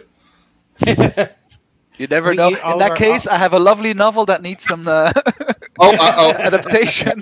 Before we move on, uh, I always uh, we have authors on um, quite frequently because Jim's always begging them to come on. But Alan, so I am. you so I, I'm your a whore for authors. I'm just saying. yeah. So- right so for- here. have you in your head thought, hey, if this was made into a movie, who would I want to direct it and who would I want in my lead roles? I would hope this is very naive, but if, if we can fantasize, I'd like to have an input as well on the creative process, not Sure. just let someone take over. I think from a marketing standpoint, it can be very smart that you have there's six protagonists, six girls, Mhm. Uh, all from different European countries. If you have like new, let's say the European Jenna Ortega Scream Queens, that you have a, a, a Croatian one, a Polish one, you get six different huge fan bases from around Europe. You put them together. Um, so they wouldn't be, I'm guessing, actresses that you probably know. I- I don't Mhm. think I would know them. I can't tell you a Croatian actress. But, you know, you, you you match them together, like really popular ones at the moment. And a lot of European stuff is doing very well with American audiences on Netflix. If you think of like Elite, for example, like this murder mystery kind of stuff in a Spanish boarding school in Madrid. So I think it would, would work really well. And I don't want, I wouldn't want American actresses in that one because it's such a European story. Right. Mhm. I would be open to Jenna Ortega for the, the Spanish character, even though I know that's not the same, so I don't want to mix that up. Um, So who would dir- who would direct it? Oh, ooh, Mm. ooh, tricky. Who do you guys think are some good ni- 90s? Because I want that kind of vibe slasher directors. I mean, Wes Craven, rest in peace, would have been my absolute go-to. Right. hmm Um. Nightmare on Elm Street. I'm sure you agree. I'm, yeah, I do, but I'm I'm not gonna lie. I probably would have to go with Kevin Williamson, right? I mean, he he is the father of the smart slasher from the '90s, right? yeah, and he so did. He could definitely be somebody. Yeah, he did sick as well, and I think he would like the kind of friendships between the girls and the queer aspect to it and the cultural mix. Yep. Yeah, Kevin Williamson and then some European famous final and first girls in there. Do you know who else I think? And I only say this because I like most of the films I've seen of his. Of his is Alexandre Aja, because visually, his movies are stunning, and I think he they could he could really do this setting justice. hmm Yeah, that would be nice. I would love it to be actually shot in Belgium too and not taken over by a Hollywood setting, but that it would actually go into an old Right. boarding school. There's so much history in this city, you know, that goes way Mhm. back way further than American architecture. So I want that to be I want the city to be a protagonist too, not Yeah, just the absolutely. characters. So I'm I'm just going to do a random pick because I'm thinking about 90s and I'm thinking about 90s slashers and a movie which I thought was so well directed, and it's uh, Bernard Rose who directed Candyman. oh, that's good. Oh, okay. the, yeah. Yeah. you have the mythological, cultural aspect there. I could see that. Yeah. hmm Okay, so so we're getting this put together, right? Obviously. I mean, uh, Well, crowdfunding Alan, Alan's anyone? writing down his treatment already. Yep, his, his elevator So pitch has mys- been ready. myself and Jim are executive producers. I could live with that. Wait, but you have we- to be more open to the slasher genre, Mark. Otherwise, you're you're Uh, booted off. yeah, exactly. I do like slashers sometimes. I, I think I think the thing with slashers, right, and it's kind of like to me, it's like kind of zombie movies and a lot. It's just it just got so oversaturated that you know it just started to lose any appeal to me. But I think there's genuine classics Mhm. um, in horror Yeah. within obviously the slasher field, but it's True. there was so many and it was you know so cheap to like pump out, especially in the 80s. It's had a Uh, bit of breathing room now, though, hasn't it? The genre, though, so it's slowly kind of coming back with the Halloween trilogy, the Scream. But other than that, we do need a good new slasher villain, though. I guess Artie the Clown's the only one that Right. is kind of becoming popular, but there's no like big, you know, Freddy or no. Yeah, no I'm Jason. curious. There's a there's a new movie out that I keep hearing about everywhere, but I haven't seen it yet. And it could technically, I, get, I think, fall into the slasher film, even though it's more supernatural. It's called When Evil Lurks. I've seen it, Jim. It's not a slasher Is movie. it- It is not- but it could it- be. It could be not- brought into that genre, right? No, it, what? I mean, I know it's a possession film. I know it's a possession film, right? But from what I hear from the reviews, I haven't watched it yet. But it could be brought into that genre, couldn't it? No, no, not at all. Why? I, I've been singing the praises, and we'll get to it whenever we go over what we've watched of um, the director. Whenever I watched Terrified, not Terrifier, Right. Terrified. Yeah, same director, Um, right? Yeah, same director, which I thought was just like, uh, you know, it, it was just a wonderful, new, kind of not sur- surrealistic, but it, it's something a little different, and I really enjoyed it. And I really enjoyed uh, when he, but it's not a slasher in no way, shape, or form. Well, form. no, I'm not. I'm, I know it's not, but I still think it can be adapted based on what I've heard about it. I haven't seen it yet, though. No, so that, no. my, my opinion might change. Have you watched Totally Killer? I hated it. I was, I was going to ask. I've not I seen hated it. it. I thought I thought it was a waste of great potential. Mhm. Um, the storyline is full of garbage leaps that have to be believed, and I could not care enough about the characters to suspend my disbelief. Yeah, the main the, the, the main character. Oof, not very likable. I love, I love her in other things she's done. I loved her in Mhm. Sabrina. I loved her in, uh, what was that one where she played a deaf girl um, with the aliens on Netflix? I forget the name of it, but I, I've, I've loved her in other things. I did not think this was a great film. No, I did like the. I'm bad with names now. I'm sorry, but from a Modern Family. oh, the mom, yeah. yeah, that that um scene without giving away too much was good for me. That one. Oh yeah, was a- the the mom's the mom. So I don't think we're spoiling anything by saying the mom's death scene was pretty fantastic, Mhm. That's why I thought, ooh, this could potentially be quite nice. And then and it just it went back to the downhill from there. future, but like Z-list, yeah. Yeah. So, um, uh, just something just popped in my head. Alan, have you seen The Editor? The editor. Hmm. Ah, Wait, I think. Let me check if, when I see the this the, the poster, perhaps. The editor. Well, from So what we- year is this from? Um, so this this is like a parody movie of Giallo movies, uh, Ah. made by Astron Six. You should definitely Okay. check it out. Yeah. It it is wonderful. Uh, 2014. A film editor gets embroiled in a string of murders. Is it that one? Yep. Yeah. Canadian black comedy Gallo. Giallo. Yellow. It's Yeah. a yellow. Good old Giallo. I'm I'm not a fan of Giallo Giallos? movies. No, I like some of them. Mark- Depends. Mark is made me Suspiria watch Giallo or Onward- not? Mar- It's I, I don't mean, know. they're I just they're just. I mean they're just murder mysteries with elaborate death sequences. That's And foot really rape. what they are, right? So there's foot rape, Mark. Let's not forget the foot rape. no, but it's the same as like saying, "Oh, well, I don't like slashers." But you did There's say good that. slashers, there's bad slashers. Giallo, there's good Giallo, there's bad Giallo. What's It's your just- favorite Okay, then Giallo? we- okay, then I'll rephrase. I've never seen a good Giallo.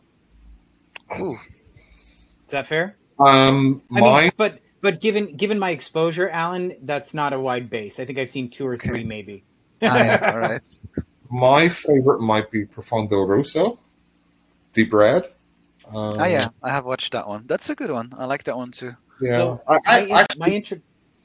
go ahead. Go ahead, Mark.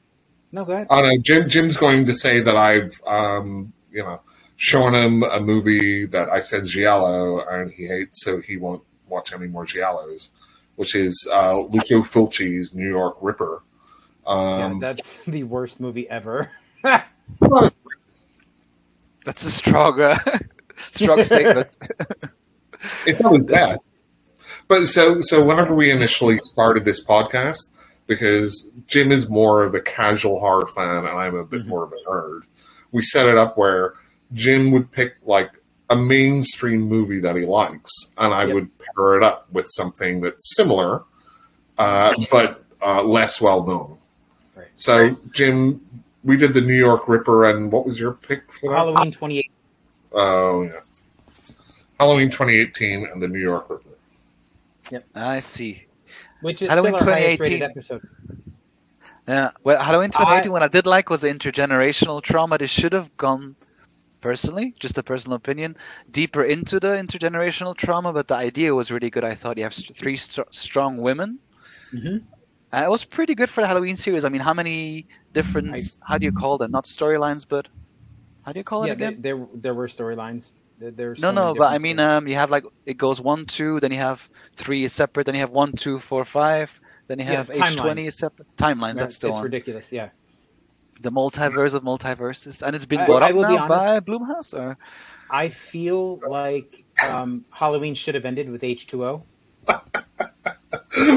I almost feel like getting into talking about Halloween ends, but I don't want Please to. don't. oh no, but I do want because a lot of people don't like it, but I wasn't against it. We hated it. We we watched it live and recorded it for the podcast, and we both hated it. It's the worst thing ever. Yeah. No, I disagree. I, I um, respectfully disagree on that one. I think for Halloween Ends as a title, yes, because you want your Michael Myers, don't you, for the final one? But the idea of evil infesting a city, I like that idea. But it maybe shouldn't have been the final film for Halloween series. But uh, No, no, and it didn't make any sense. And I'm trying to introduce I mean, it's horror.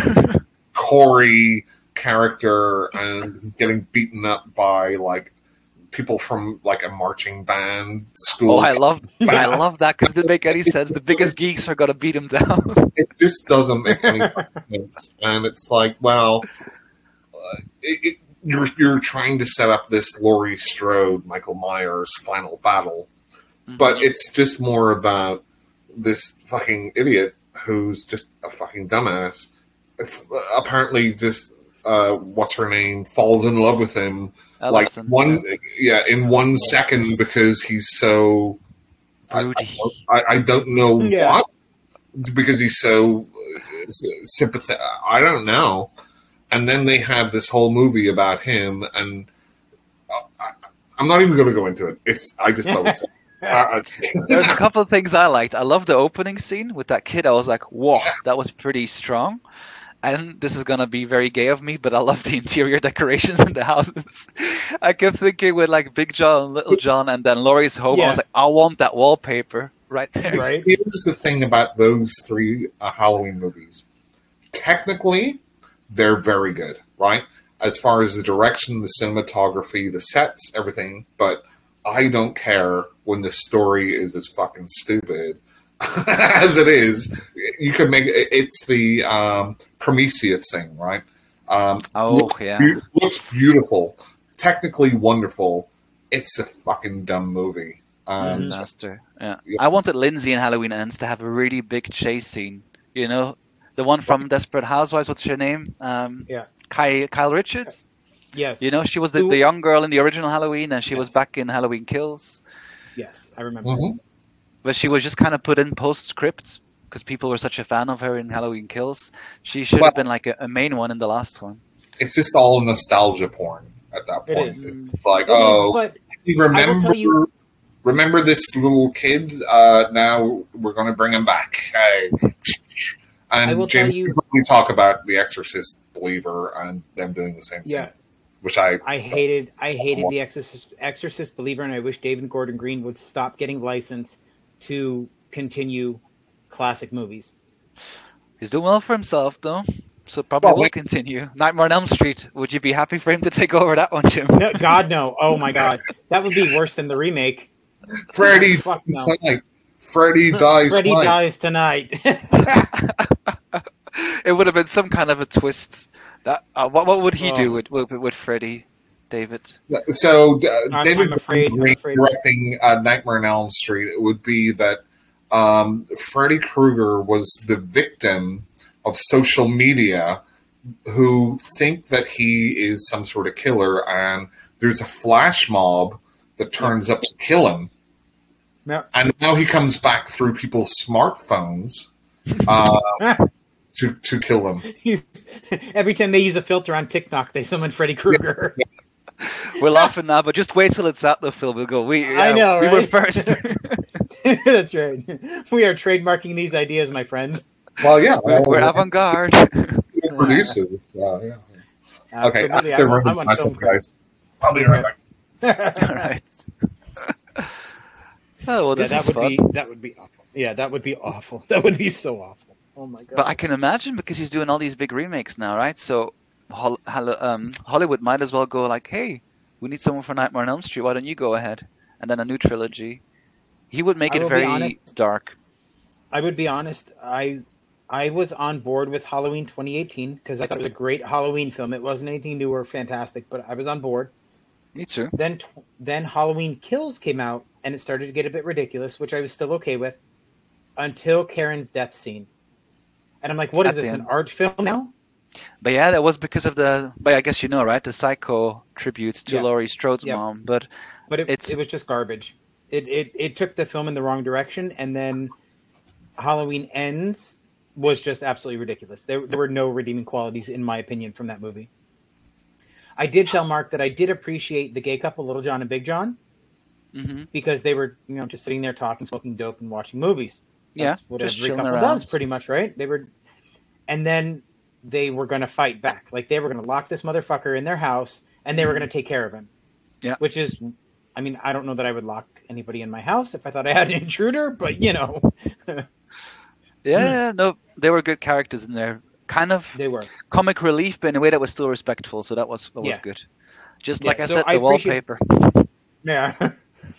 I appreciated that, but the rest of the movie I thought was total garbage. Like Mark and I, like I said, we we watched it um, and and recorded live what we thought, and it was just awful. Uh, It's one of those films I know a lot of people are against, but I've watched it three times now because I kind of want to find redeeming qualities. You know, you know what I mean? Sometimes you just want to Mhm. go. I want to see what they actually yeah. meant by this. And there were certain scenes that that I did like when it came to watching into his eyes and looking into his eyes. Sorry.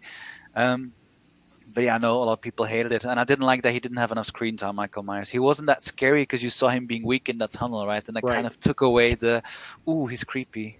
That was a shame. Right, and that was the that was the other part that I hated was he essentially fed people to Michael Myers to get him his strength back. Like Michael Myers Mhm. isn't an animal; he doesn't need to be fed. if anything, supernatural, I guess a little bit, but.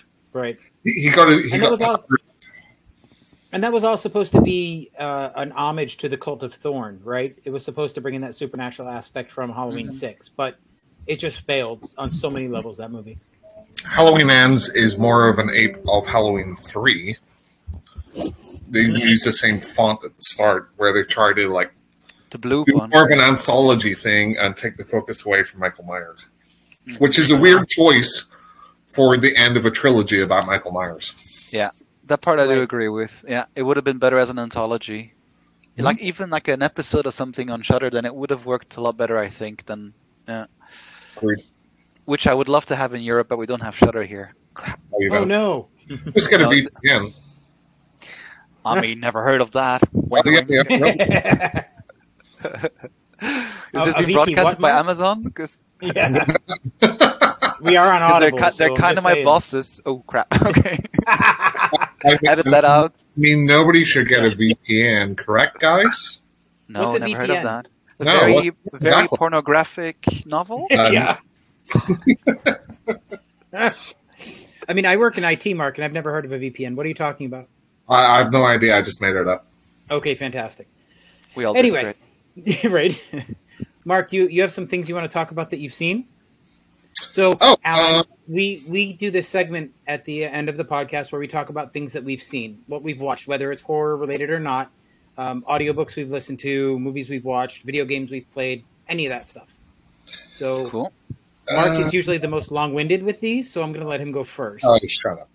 Uh, But you, Before Mark starts, Alan, do you want to um, give out your TikTok handle, your Instagram handle, any of that information so that if people want to go looking for your book or they want to see any of your, your social media presence, where can they find you? It's pretty easy. It's uh, Alan Shivers author on TikTok and on uh, Instagram. It's the same one. And Alan Shivers author at yahoo.com. Yes, as you were laughing at. Yeah, we still use Yahoo I, by email. I have a Yahoo email, so I don't know what the fuck Jim's talking about. There we go. I'm not a dinosaur. So yeah, on, uh, I'm, I am though, so maybe I would, I would say mostly on TikTok I'm quite active, and I just downloaded it since I started writing. Because in the beginning I was like, I'm 36. Should I still be having this?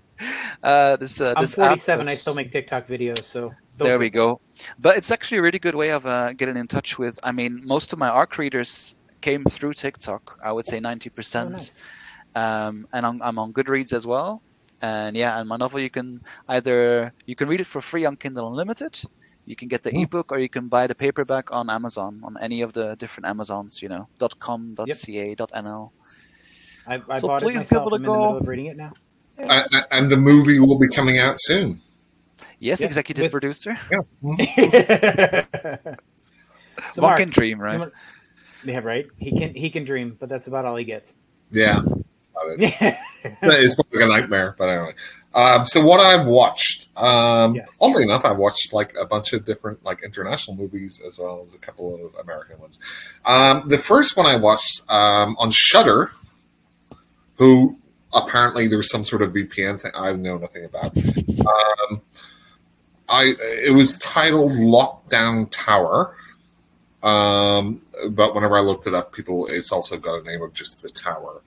This is a 2023 French movie with the premise um, of people within like a housing block, apartment block um, in France, and all of a sudden, um, outside um, has become this sort of void where if you try to go outside, um, like you're just like melted away. So, Huh. so the premise is everybody's stuck in this like tower. This was the most boring shit that I've ever seen, and I can Aw, only shame. Sounds Yeah. good. I, no, uh, apparently, like the director has done like a bunch of stuff that people really liked. Uh, Jean Leclou, no idea who he is. Um, but really, it's like okay, um, there's different kind of like clans get together within here within the tower. Um, you know, there's the black ones, there's the white ones, and it's like blah. Oh yeah, I get it. Uh, you know, we've seen this a million times in a million zombie movies. People are shitty to each other, and then they're even more shitty whenever it's like uh, under more extreme circumstances. Got it. But none of these characters were likable. None of them were memorable. Um, it was just like I I I get it. It was like okay, COVID happened, right? So let's do something about people being stuck inside together. But there was nothing engaging about it. Um, it, it was just awful. I, I didn't like it at all. So that is not a recommend. Um, Just gonna say, definitely want to watch it now. yeah, doesn't it? Um, so Jim, I know you've watched this one too. Uh, watched VHS eighty five. yeah. I know Which I someone who really- works on that. What did you think?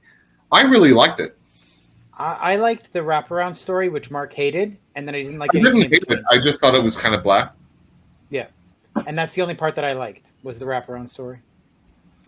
Um, I think VHS 2 is one of the best horror anthology movies ever made. Um, I started watching was it VHS Viral or 99 or something, and I- just it, it was just anno- annoying, so I stopped. But 85, I really liked. Um, Scott Derrickson's uh, episode was really good. Um, Gigi Saul Guer- Guerrero's uh, episode was really good. Um, there was a couple of clunkers in there, but overall, um, I gave it like a three and a half out of five stars. Um, I think it's worthwhile. Not too shabby. Uh, okay, so um, when evil lurks, Lurks. Yes, fill me in. this could almost be a sequel to Terrified. Um, in just kind of the general setup. Um, so this starts off with uh, two kind of like farmer guys finding a dead body. Um, they found a notebook where he was supposed to be going to this house, and again, it's like kind of like in the middle of nowhere. Um, they go in uh, to this house, and um, they talk to this woman. Said, "Hey, this guy was supposed to be meeting you, but he was cut in half. Do you know why? Whether we're like, what's going on?" And um, they see that her son has become this big, disgusting, bloated, possessed person that evil had, you know, evil's taken them over. And kind of the setup is that this has happened before and it happens in big cities, but because they're out like, you know, in the middle of nowhere, this is really bad because what happens is if you kill that person, then the evil kind of goes out and kind of possesses more people and it makes them do terrible things. Um, so you need certain people to be able to rid them of that, kind of like an exorcism or kill them, but in a certain way. So they have like several rules about how to deal with these uh, bloated, possessed people. Uh, like you can't shoot them. That's one of the things about it. Um, go ahead, Jim. Oh, I was just going to ask about the rules. Like, do, do they have to become bloated if they become possessed? So that that's a symptom of what happens to them. Okay. They have I'm like, possessed all the time. Phew.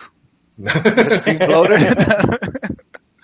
but the like the effects are great, and the the guy looks just disgusting, and he's like whispering to them, "Hey, kill me, kill me," but it's not kill him to save him. It's that if they kill him, like especially with a gun, that evil will kind of. Uh, I'm not going to spoil anything, but it, it, it can emanate out from them, uh, and it can It's like do a it. spore, essentially, right? Right, right. Um, and again, this this is just a, a, a wonderful movie. It's kind of again sort of surrealistic um, in premise, uh, beautifully shot, something a little different. Definitely worth Is it checking. as brutal as everybody says, Mark? According to you? Bru- um, Because I hear that word mentioned a lot with this film, so I'm, I'm curious. So, so I think you know a lot of people see stuff through their own perspective, right? Mhm. And uh, for me, it's not brutal, Okay, but again, that's fair. my experience differs from other people's experiences. Yeah. So, um, for some people, maybe yes, they, they would see that as brutal. Uh, it, it's not that brutal. It's it's actually quite slow building movie movie. So it's not like it, it's more set around uh, set pieces. Um, but the characters are all engaging. Everything looks great. Um, again, it's just a different sort of concept done really well. Um, and you know, I, I, I saw some people saying, you know, if you're going to see one type of possessed movie, don't see The Exorcist Believer, see this one, right?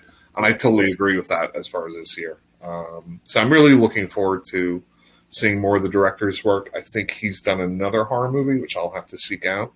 Um, but yeah, big recommend for that one. Nice. Sounds good. Um, so we did a rewatch of Trick or Treat because it was Halloween. Of course.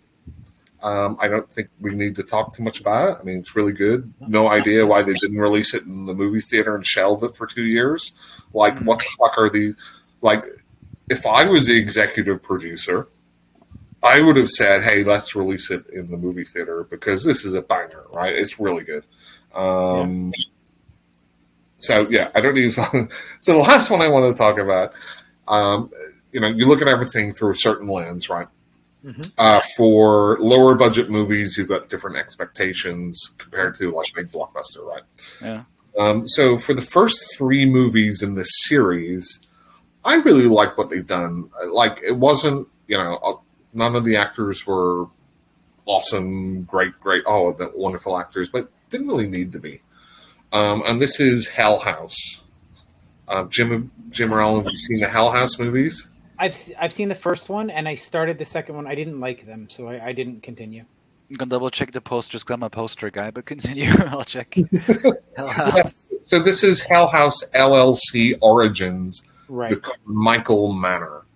And like, I'm not saying like the first three movies are like a 10 out of 10, but I enjoyed them. For, I enjoyed them for what they were. I thought they were fun that looks right. enough, low budget, you know, found footage, all this stuff, whatever. This one was the biggest pile of shit I've ever seen in my life. Yeah. Like literally. and, You're and so they, positive today. well, well, I've got a couple of really great ones and a couple of stinkers. So, so this one, uh, like they even talk about it, and, and we talk about tropes, right? And this is Yep. the big trope of like found footage or handheld movies, right? Why are you still filming? Right? I, I think in the Blair Witch Project, I think they gave kind of the best answer that you can. um, other than having you know you're a reporter and you have to do this, whatever. Um, whenever uh, he grabs a camera from the um, what's her name, the lead actress. Anyway, and he's like, "Oh, I see why you're filming everything because it doesn't look real when you're filming. It's like you're separating yourself." And I think that's great. But these people are just filming shit for no reason. Um, they're supposed to be. Um, there's there's three main actors in it, and um, it's like a woman, her brother, and actually she has a girlfriend. And one thing I will say is they treat it very normally. It's not a big deal at all. That's the good part of it. Yeah. Um, but apart from that, um, this woman overacts so much, like the main woman. It's like she's on stage. And they talk about, oh, you know, why are you filming everything? And they drop, name drop like, oh, it's like cinema verite and stuff. I'm like, okay, so you're naming cinema verite, but you're overacting. And I blame the director, not the actress, because the director should have been like, you're supposed to be acting like a normal person, not some thespian up on the stage. Very strange. Nothing happens in this movie. They make the dumbest fucking decisions I've ever seen. They could have just left this fucking house, driven away. Um, it, it it's just awful. Um, avoid this one like the plague. Is the first one good? Okay. You're saying I, I like these you said. I like the first three. Yeah. How many are there in total then? So Fords. This is the fourth one. Yeah.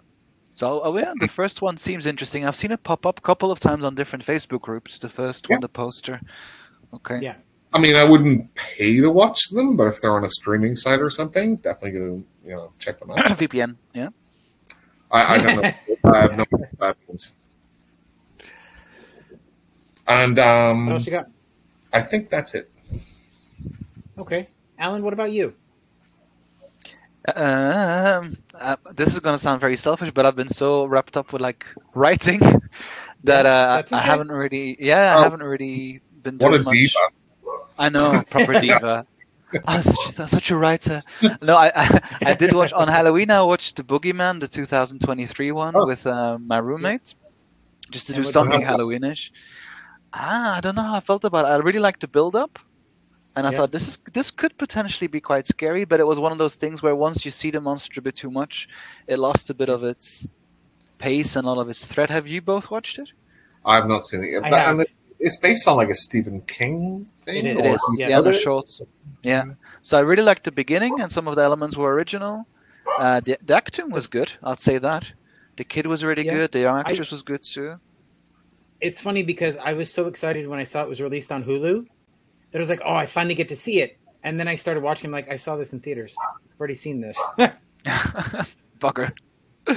yeah. Jim, Uh, I- So I do was you- so pissed. Wait, wait, hang on. So, Jim, you went to the movie theater to see the movie, and then you forgot you saw it Yeah. within. Didn't What? have much of an impact, or its age. Yeah. Exactly. Yeah, I did. yeah. yeah. Thinking Yep, of the other all of the ones I watched recently.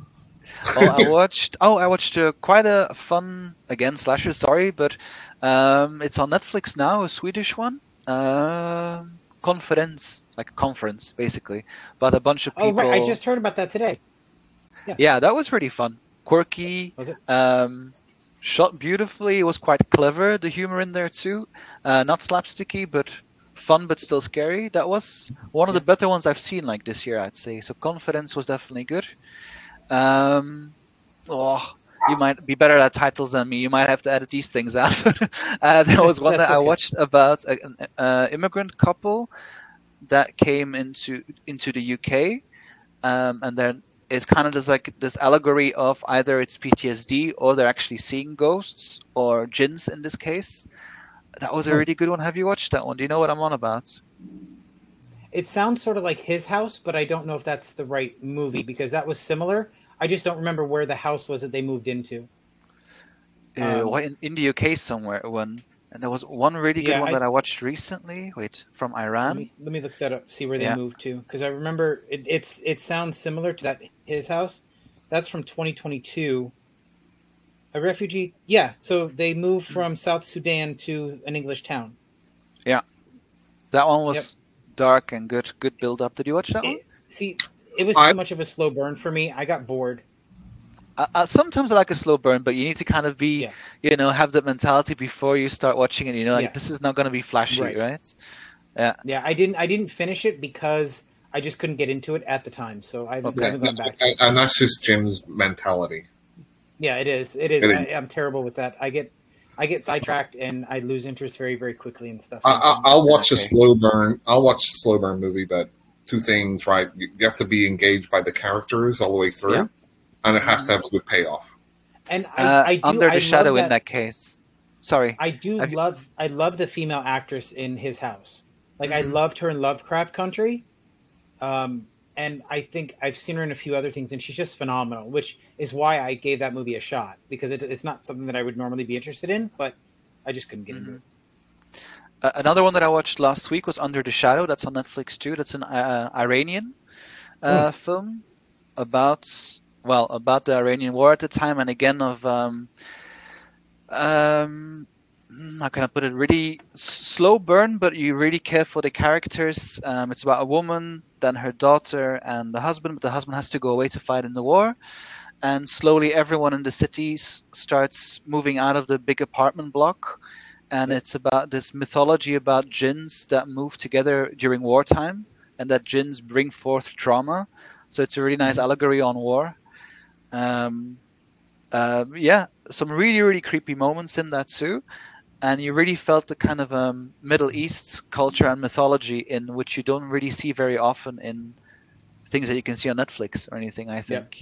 So uh, Under the Shadow, I really liked. It even says on IMDb that it's a drama, but it's drama horror.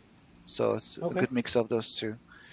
Yeah, I would. Uh, I would recommend. Um, it just kind of reminded me of uh, the first Senegalese movie I've ever watched, uh, which is called Saloum, S A L O U M, I'm checking. and it it has similar themes about war and like kind of uh, child soldiers, but it's excellent.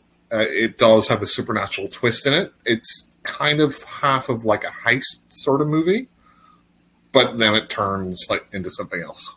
hmm So Yeah, if you're interested, Saloum was Yeah, very I'll- good. 2021. Right. Then there's two novels that I want to give a shout out to as well because I've been in close Mhm. contact with two other authors that are also right slasher, and we're Yeah. working together on some things, and we'll do like a deep dive interview soon. One was um, "Don't Lie" by Sarah Jules.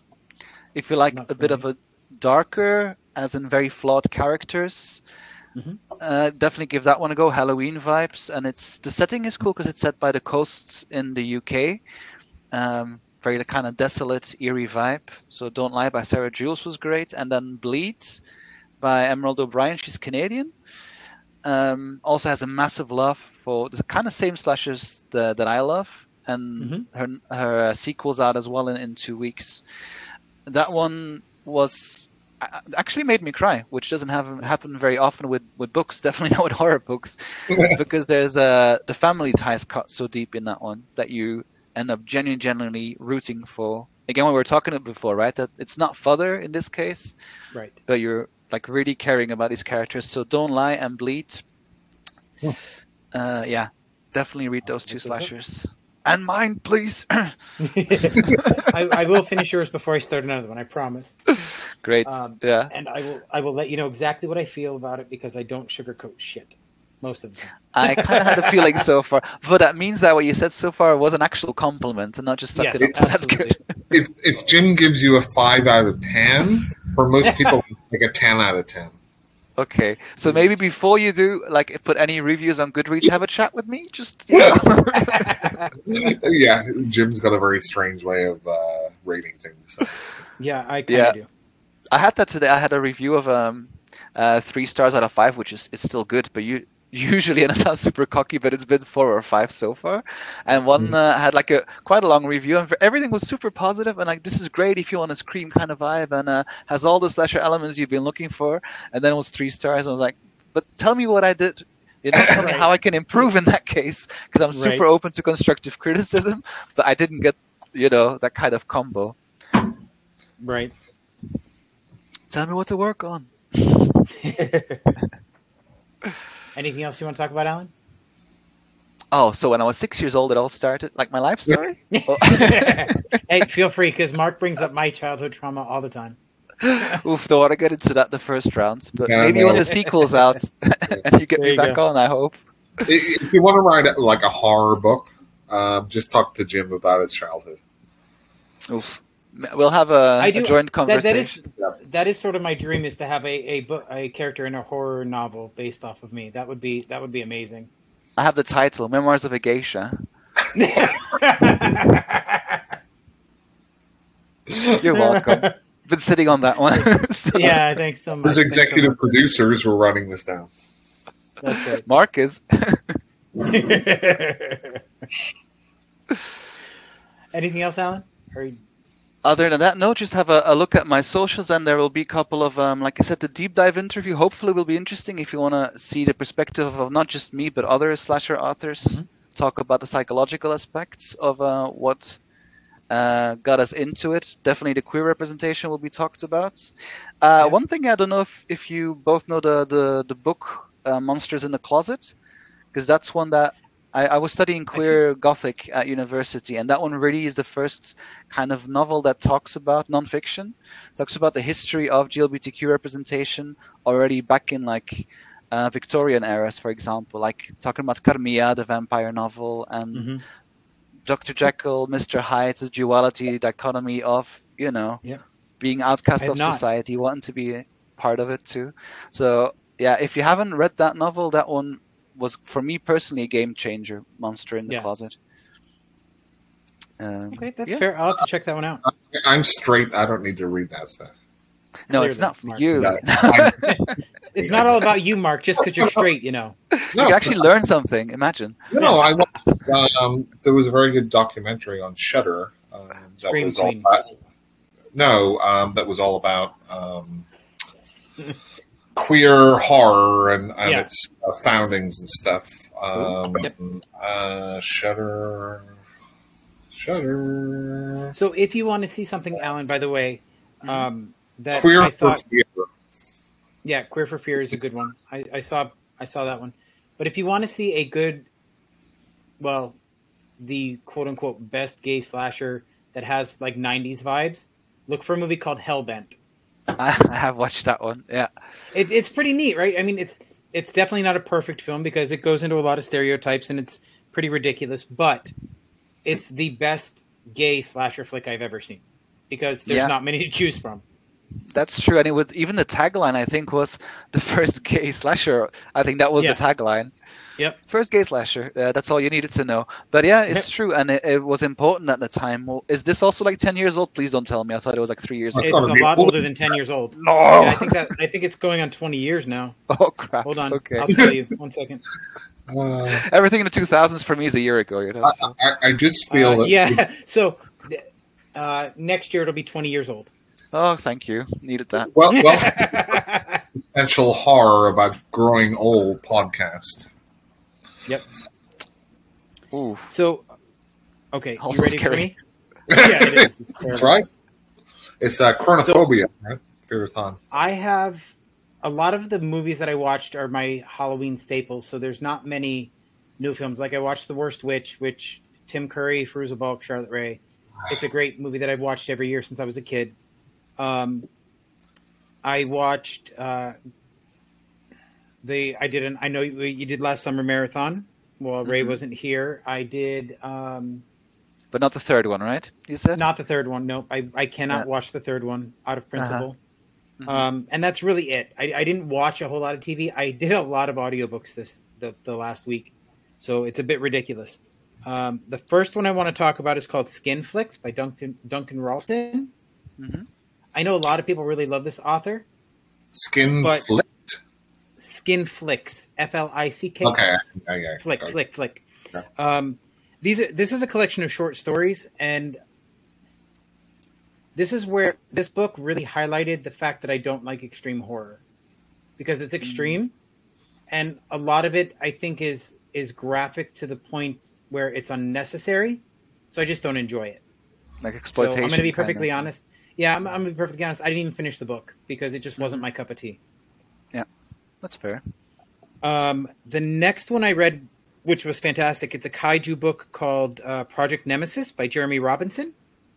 It's about this girl who is murdered by her father and then brought to a secret government facility where her her body is um, spliced. Her her DNA is spliced with a an unknown being that they found here on Earth, and she turns into this giant kaiju that is hell bent on finding her father and taking revenge. It, it's a great sci-fi book. I enjoyed it a lot. Mm, sounds good. Feels like it could be a manga. It could be what? A manga. I, I don't know, but it's it's fantastic, and I Uh, really. I think that premise is like a manga or an anime Oh or yeah, something. and it- it's actually I believe it's a trilogy. I think this is the first book in a trilogy for this this uh, Nemesis, um, because it you can definitely feel the Godzilla vibes in it, and I don't want to spoil anything, but there's a lot of Godzilla vibes in this book, and I really enjoyed Okay. it. I thought it did, it did a great job paying homage to to the old um, Godzilla movies. The next one I listened to was called "We Sold Our Souls" by Grady Hendrix. Grady Hendrix, hold on from um, Final Girl Support Group. Yes. That one. and yeah. I got to be honest, I've not read anything by him that was fantastic. Like this was an enjoyable read, but it was nothing fan. It was not nothing great. It was just an enjoyable read, enough of an enjoyable read to not put it down. And this is essentially Mark about a band that is trying to make it big, and one Mhm. of the members sells all of his bandmates' souls in order to get famous. Well, that, well, hang on, hang on, Jim. Um, Yeah. The person that does that is it the singer or is it the guitarist? It's the The singer. Oh, okay. Um, yeah, I mean, I don't know how much you'll get for like a bassist or a drummer. A guitarist soul, yeah, yeah, that's a lot. And singer, meh, who knows?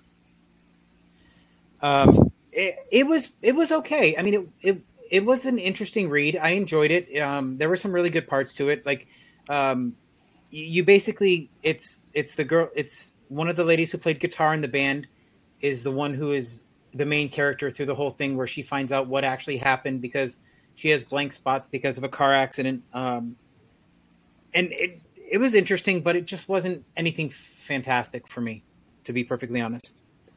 A book I did read that surprised me was, Was Arcranium, the future. um, Arcranium, the future of horror literature is now, by Mark Towse and Damon Manx.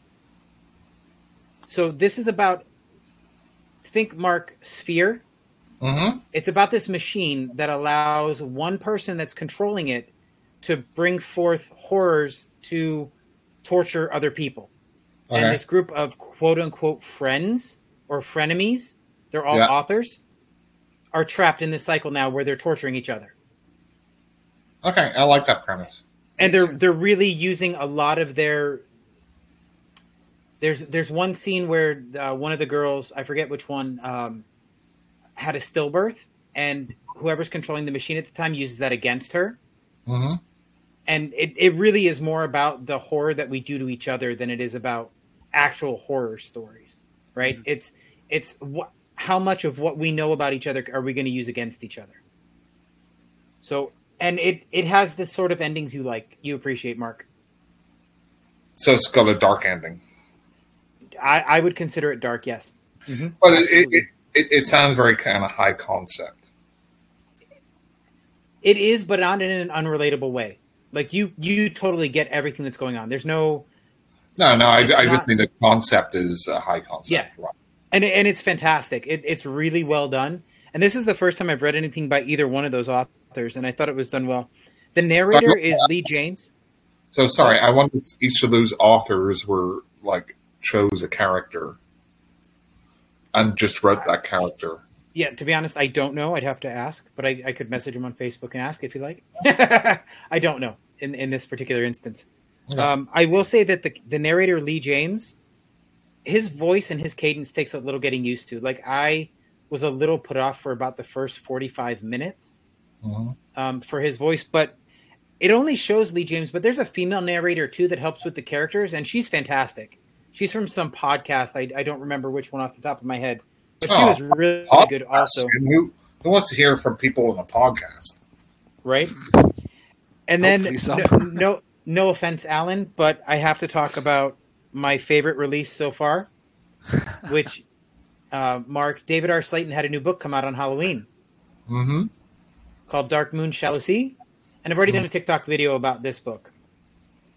This is so I we spoke earlier, Alan, about how he does urban fantasy and he wrote the sort of books I like. Well, this is his epic fantasy where he's doing an entire world building.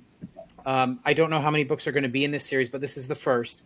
And it um, it follows three characters: Rafe, Kinos, and Seth. Um, Rafe is a follower of the moon. I believe. Let me make sure I have this right.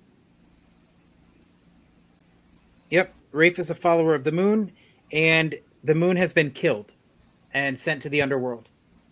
And he is the last of their followers. The followers of Hyperion, the sun god, have pretty much wiped out Phoebe's followers. Phoebe's the moon goddess. is the moon uh, a conscious thing? the moon is a goddess essentially the i mean she's the when they talk about the moon they're talking about the physical embodiment of the moon. So it's a female that can that would be the moon. Kind of in a pagan way. Or? Yeah essentially. It's very rome like it has a lot of greco-roman influence in it with the mythology. So it, there's a personification of everyone. Like hyperion is the personification of the sun. Mhm. um, phoebe's the goddess of the moon. Um, so anyway rafe is um, is trying to figure out how to bring the moon back to restore balance to the world. And he he has to steal this box. It's been told to him by by the gentleman that raised him that he needs to steal this box. When he steals the box they go to open it thinking something of value that's going to help them bring back the moon is inside but it turns out to be a, a man. And now they have to figure out what this man has to do with whatever's going on.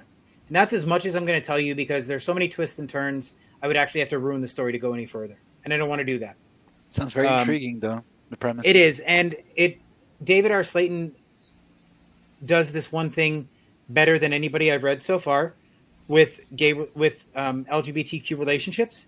He gets all of the intimacy without doing any of the graphic sex.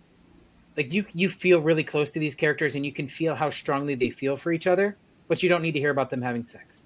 Mhm. And that's one of the reasons I love what he writes so much. Um, you I- can feel you can feel the relationships developing throughout the story. Yeah. How were the straight characters in it, Jim?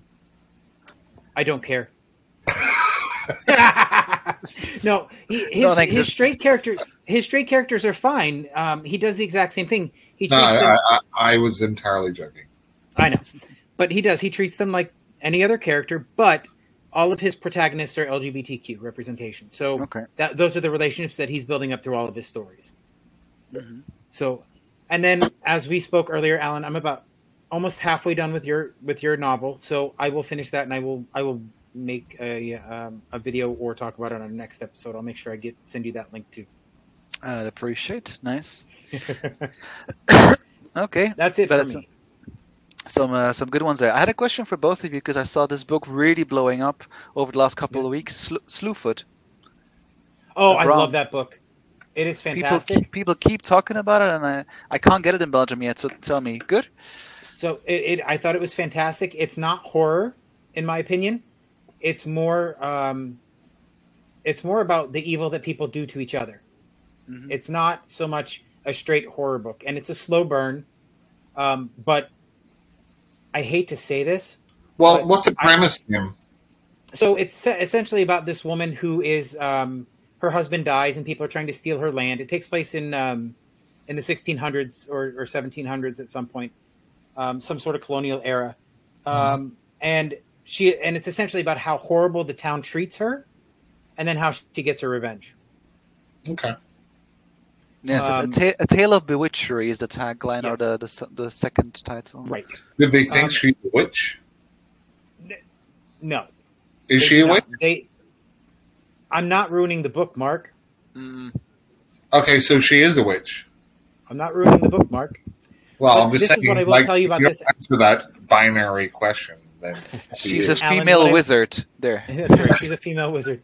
She's a mage. yes. Um, what I will say, Alan, is that is not my favorite of his books. No? I don't understand how he can be so good at everything because he's a fantastic artist and he's a great writer. Um, my favorite book by Brom is Old Gods. Um, Okay. It is a s it is about a man that has to go through purgatory and parts of hell to save his wife after he's murdered. Mhm. Um, the thief, the the child thief, is another fantastic book, which is a reimagining of Peter Pan. Yeah. Um, and what is uh, Krampus the Yule Lord is fantastic. It's the time of year It's for that one for Krampus. Yeah. And it, it's essentially uh, Krampus has been imprisoned by Santa, and this is his story. And it, I thought it was fantastic. Okay, great. That's an American Dad episode. yeah, Yeah. it is. There's also a, a Dutch um, horror flick called Krampus. Yes. By the way. I love. I, I am almost. I'm in on almost every Krampus movie I've ever seen. So you've watched that one too, then? Yeah. I don't think I've seen the Dutch one though. And there's rare There is- exports, and there, there's a What lot is of. that? That that new one. The, there's something in the barn. That's a foreign film too. Where's that from? Don't know. That's a Krampus one as well. A Krampus, or however, however you call it. Something in the barn. Here we go. Uh, Norway. An American family moves back to Norway, Ooh, nice. Okay. and this And- is about Norwegian elves, and they're not nice elves. Ooh, I love the kind of anything Scandinavian mythology wise gets creepy. And have you watched Yeah. Sint Sint yet? You know, like in um, in Belgium we don't have like Santa Claus, we have like kind of a Saint Nicholas, Saint Martin, right? That does not Um, look familiar. No. And it's I don't know. like slasher from Netherlands, Belgium. So S I N T Sint. That's a, a nice one to watch too. And they made the guy that made that made something else um, that I might have seen. Uh, oh, it's Dick Maas. Yeah, he made um, Yeah. Amsterdam maybe? No. Amsterdam, yeah. Oh, I put it in, and it came up with like Yahoo Finance. Oh, yeah, it says Amsterdam. Yeah, and then the lift as well, which is also a good Dutch horror. The lift. Well, good, Yeah. a fun one. That's a that's a kind of weird one, uh, but I like it. yeah, same. Yeah, and Amsterdam's a fun one too. That- Yep. I guess Mhm. that would be like a good European slasher. but- Mhm. So that that movie Sint you were talking about is that Yeah. about Saint Nicholas who um, kidnaps and murders children on December fifth? Yep, that's the one. Okay, That so we were we were told a different story as kids, but this so Mark that's called Saint in the U.S. No, I know. No, I know. I know about it. I have just seen it. I haven't seen it yet. I haven't seen it. I know about it. Okay. it's fun. Like it, it's nothing. Uh, you would like Mark was saying before, a lot of fodder in that one, but it's fun. Definitely, if you grew up as a kid, you know, believing in that saint, because that's our. We don't have Santa Claus here in the in, the, in our culture here, so for us, that's the big thing that all of a sudden that character is a, you know, serial Uh, killer. So, Right. so, so me and Jim have talked about this before. It's weird. There seems to be more Christmas-related horror movies than Halloween-related horror movies. It's very strange. Yep. Do you think it's because Halloween took over that much, as in the actual franchise, that no I- one else kind of dared to go there except for like Trick or Treat and? I, I think it's more that people want to ruin the joy of Christmas. Like it's more fun to Yeah. ruin the joy of the Christmas holiday than it is to take a quote unquote spooky holiday and try and make it more spooky. Yeah, I, I think they try and subvert um, like this supposedly happy time Right. and put horror into it, which is just that sort of reverse Speaking of thing. Like Mariah of Carey, Christmas- basically. Yeah, yeah. Speaking Very of Christmas funny. horror, I have to say that there is a movie that is terrible, unabashedly terrible, but the opening scene is so worth No, the watch. don't, It's called. don't say don't say Santa's fucking Slay because that movie's great. I am gonna say Santa Slay. Fuck, fuck you, Jim. That movie's the opening. I'm telling you, Alan, if you can see it, the opening is fantastic with Santa Fran Slay. Drescher and James whole Caan. It's great. Oh, But- Love from Drescher, great. Yeah, the whole it- movie's uh, great. It, it's terrible. terrible. By the way, there's a new Thanksgiving thing coming out too, right? Thanksgiving Yes, slasher coming Thanksgiving. out. Talking So- about the. Uh, So that's the Eli Roth one, right? That's, Yes. Yep, that's the hospital dude, isn't it? Yeah, he did Yes. the tra- he did that fake trailer in the um what do you call it? Uh, the Quentin Tarantino um, Grindhouse kind of. Grindhouse stuff. Grindhouse, yes. Um, so he did that fake trailer, which was great in there, and I guess uh, he's making a movie around that. Yeah, I kind of wish that he just left that trailer alone because it's one of the best things Roth has ever done. It, it looks like it could be fun. mm-hmm. But my favorite, my favorite, my favorite, two favorite Thanksgiving horror movies are Poultrygeist and Thanksgiving. Wait, wait, Poltergeist. Yes. Poltergeist, it's a I thought I had a non, I thought I had a non-native moment. Like I guess he means Poltergeist. It, it's Poultrygeist. Poltergeist. Poltergeist. It's it's about a haunted uh, chicken restaurant, fried But chicken it's- but- restaurant. It, it's great. well, chickens are scary. I'll tell you that. So But it's not a Thanksgiving movie. night no, I just watch dead. it on Thanksgiving. It, it's Oh, I see. Yeah. it, it, it's Another thing we don't have in uh, in Europe. Yeah. right. We have very sim- well, very different holidays, don't we? Except for Christmas, Yes. I guess. But even then, Mhm. Christmas for you, you have Santa Claus, and we don't. There- So. There's way more public holidays in Europe than there is in the US. And Our- Belgium our has the Santa highest Claus- amount of public holidays in the world. So Oh, Ooh, motherfucker. I, I got there. Our Santa like Claus is 42 a or. What? our Santa Claus is a bastardized version of your Saint Nicholas. So You th- uh, you reckon? we- I really don't know. there's nothing there's nothing um, original in the United States. We've we've stolen it from somewhere. So, Alan, thank you so much for your time today. Yeah. I really appreciate Thank you it. for having me. Um, You're welcome back anytime. Mark, do you have anything you want to say to anybody before? No, no, I, I'll really appreciate it. Um, definitely come back. It's been a good time. Yeah. And um, I'm I gonna can, hit. go ahead, Jim. Go, no, go ahead, Mark.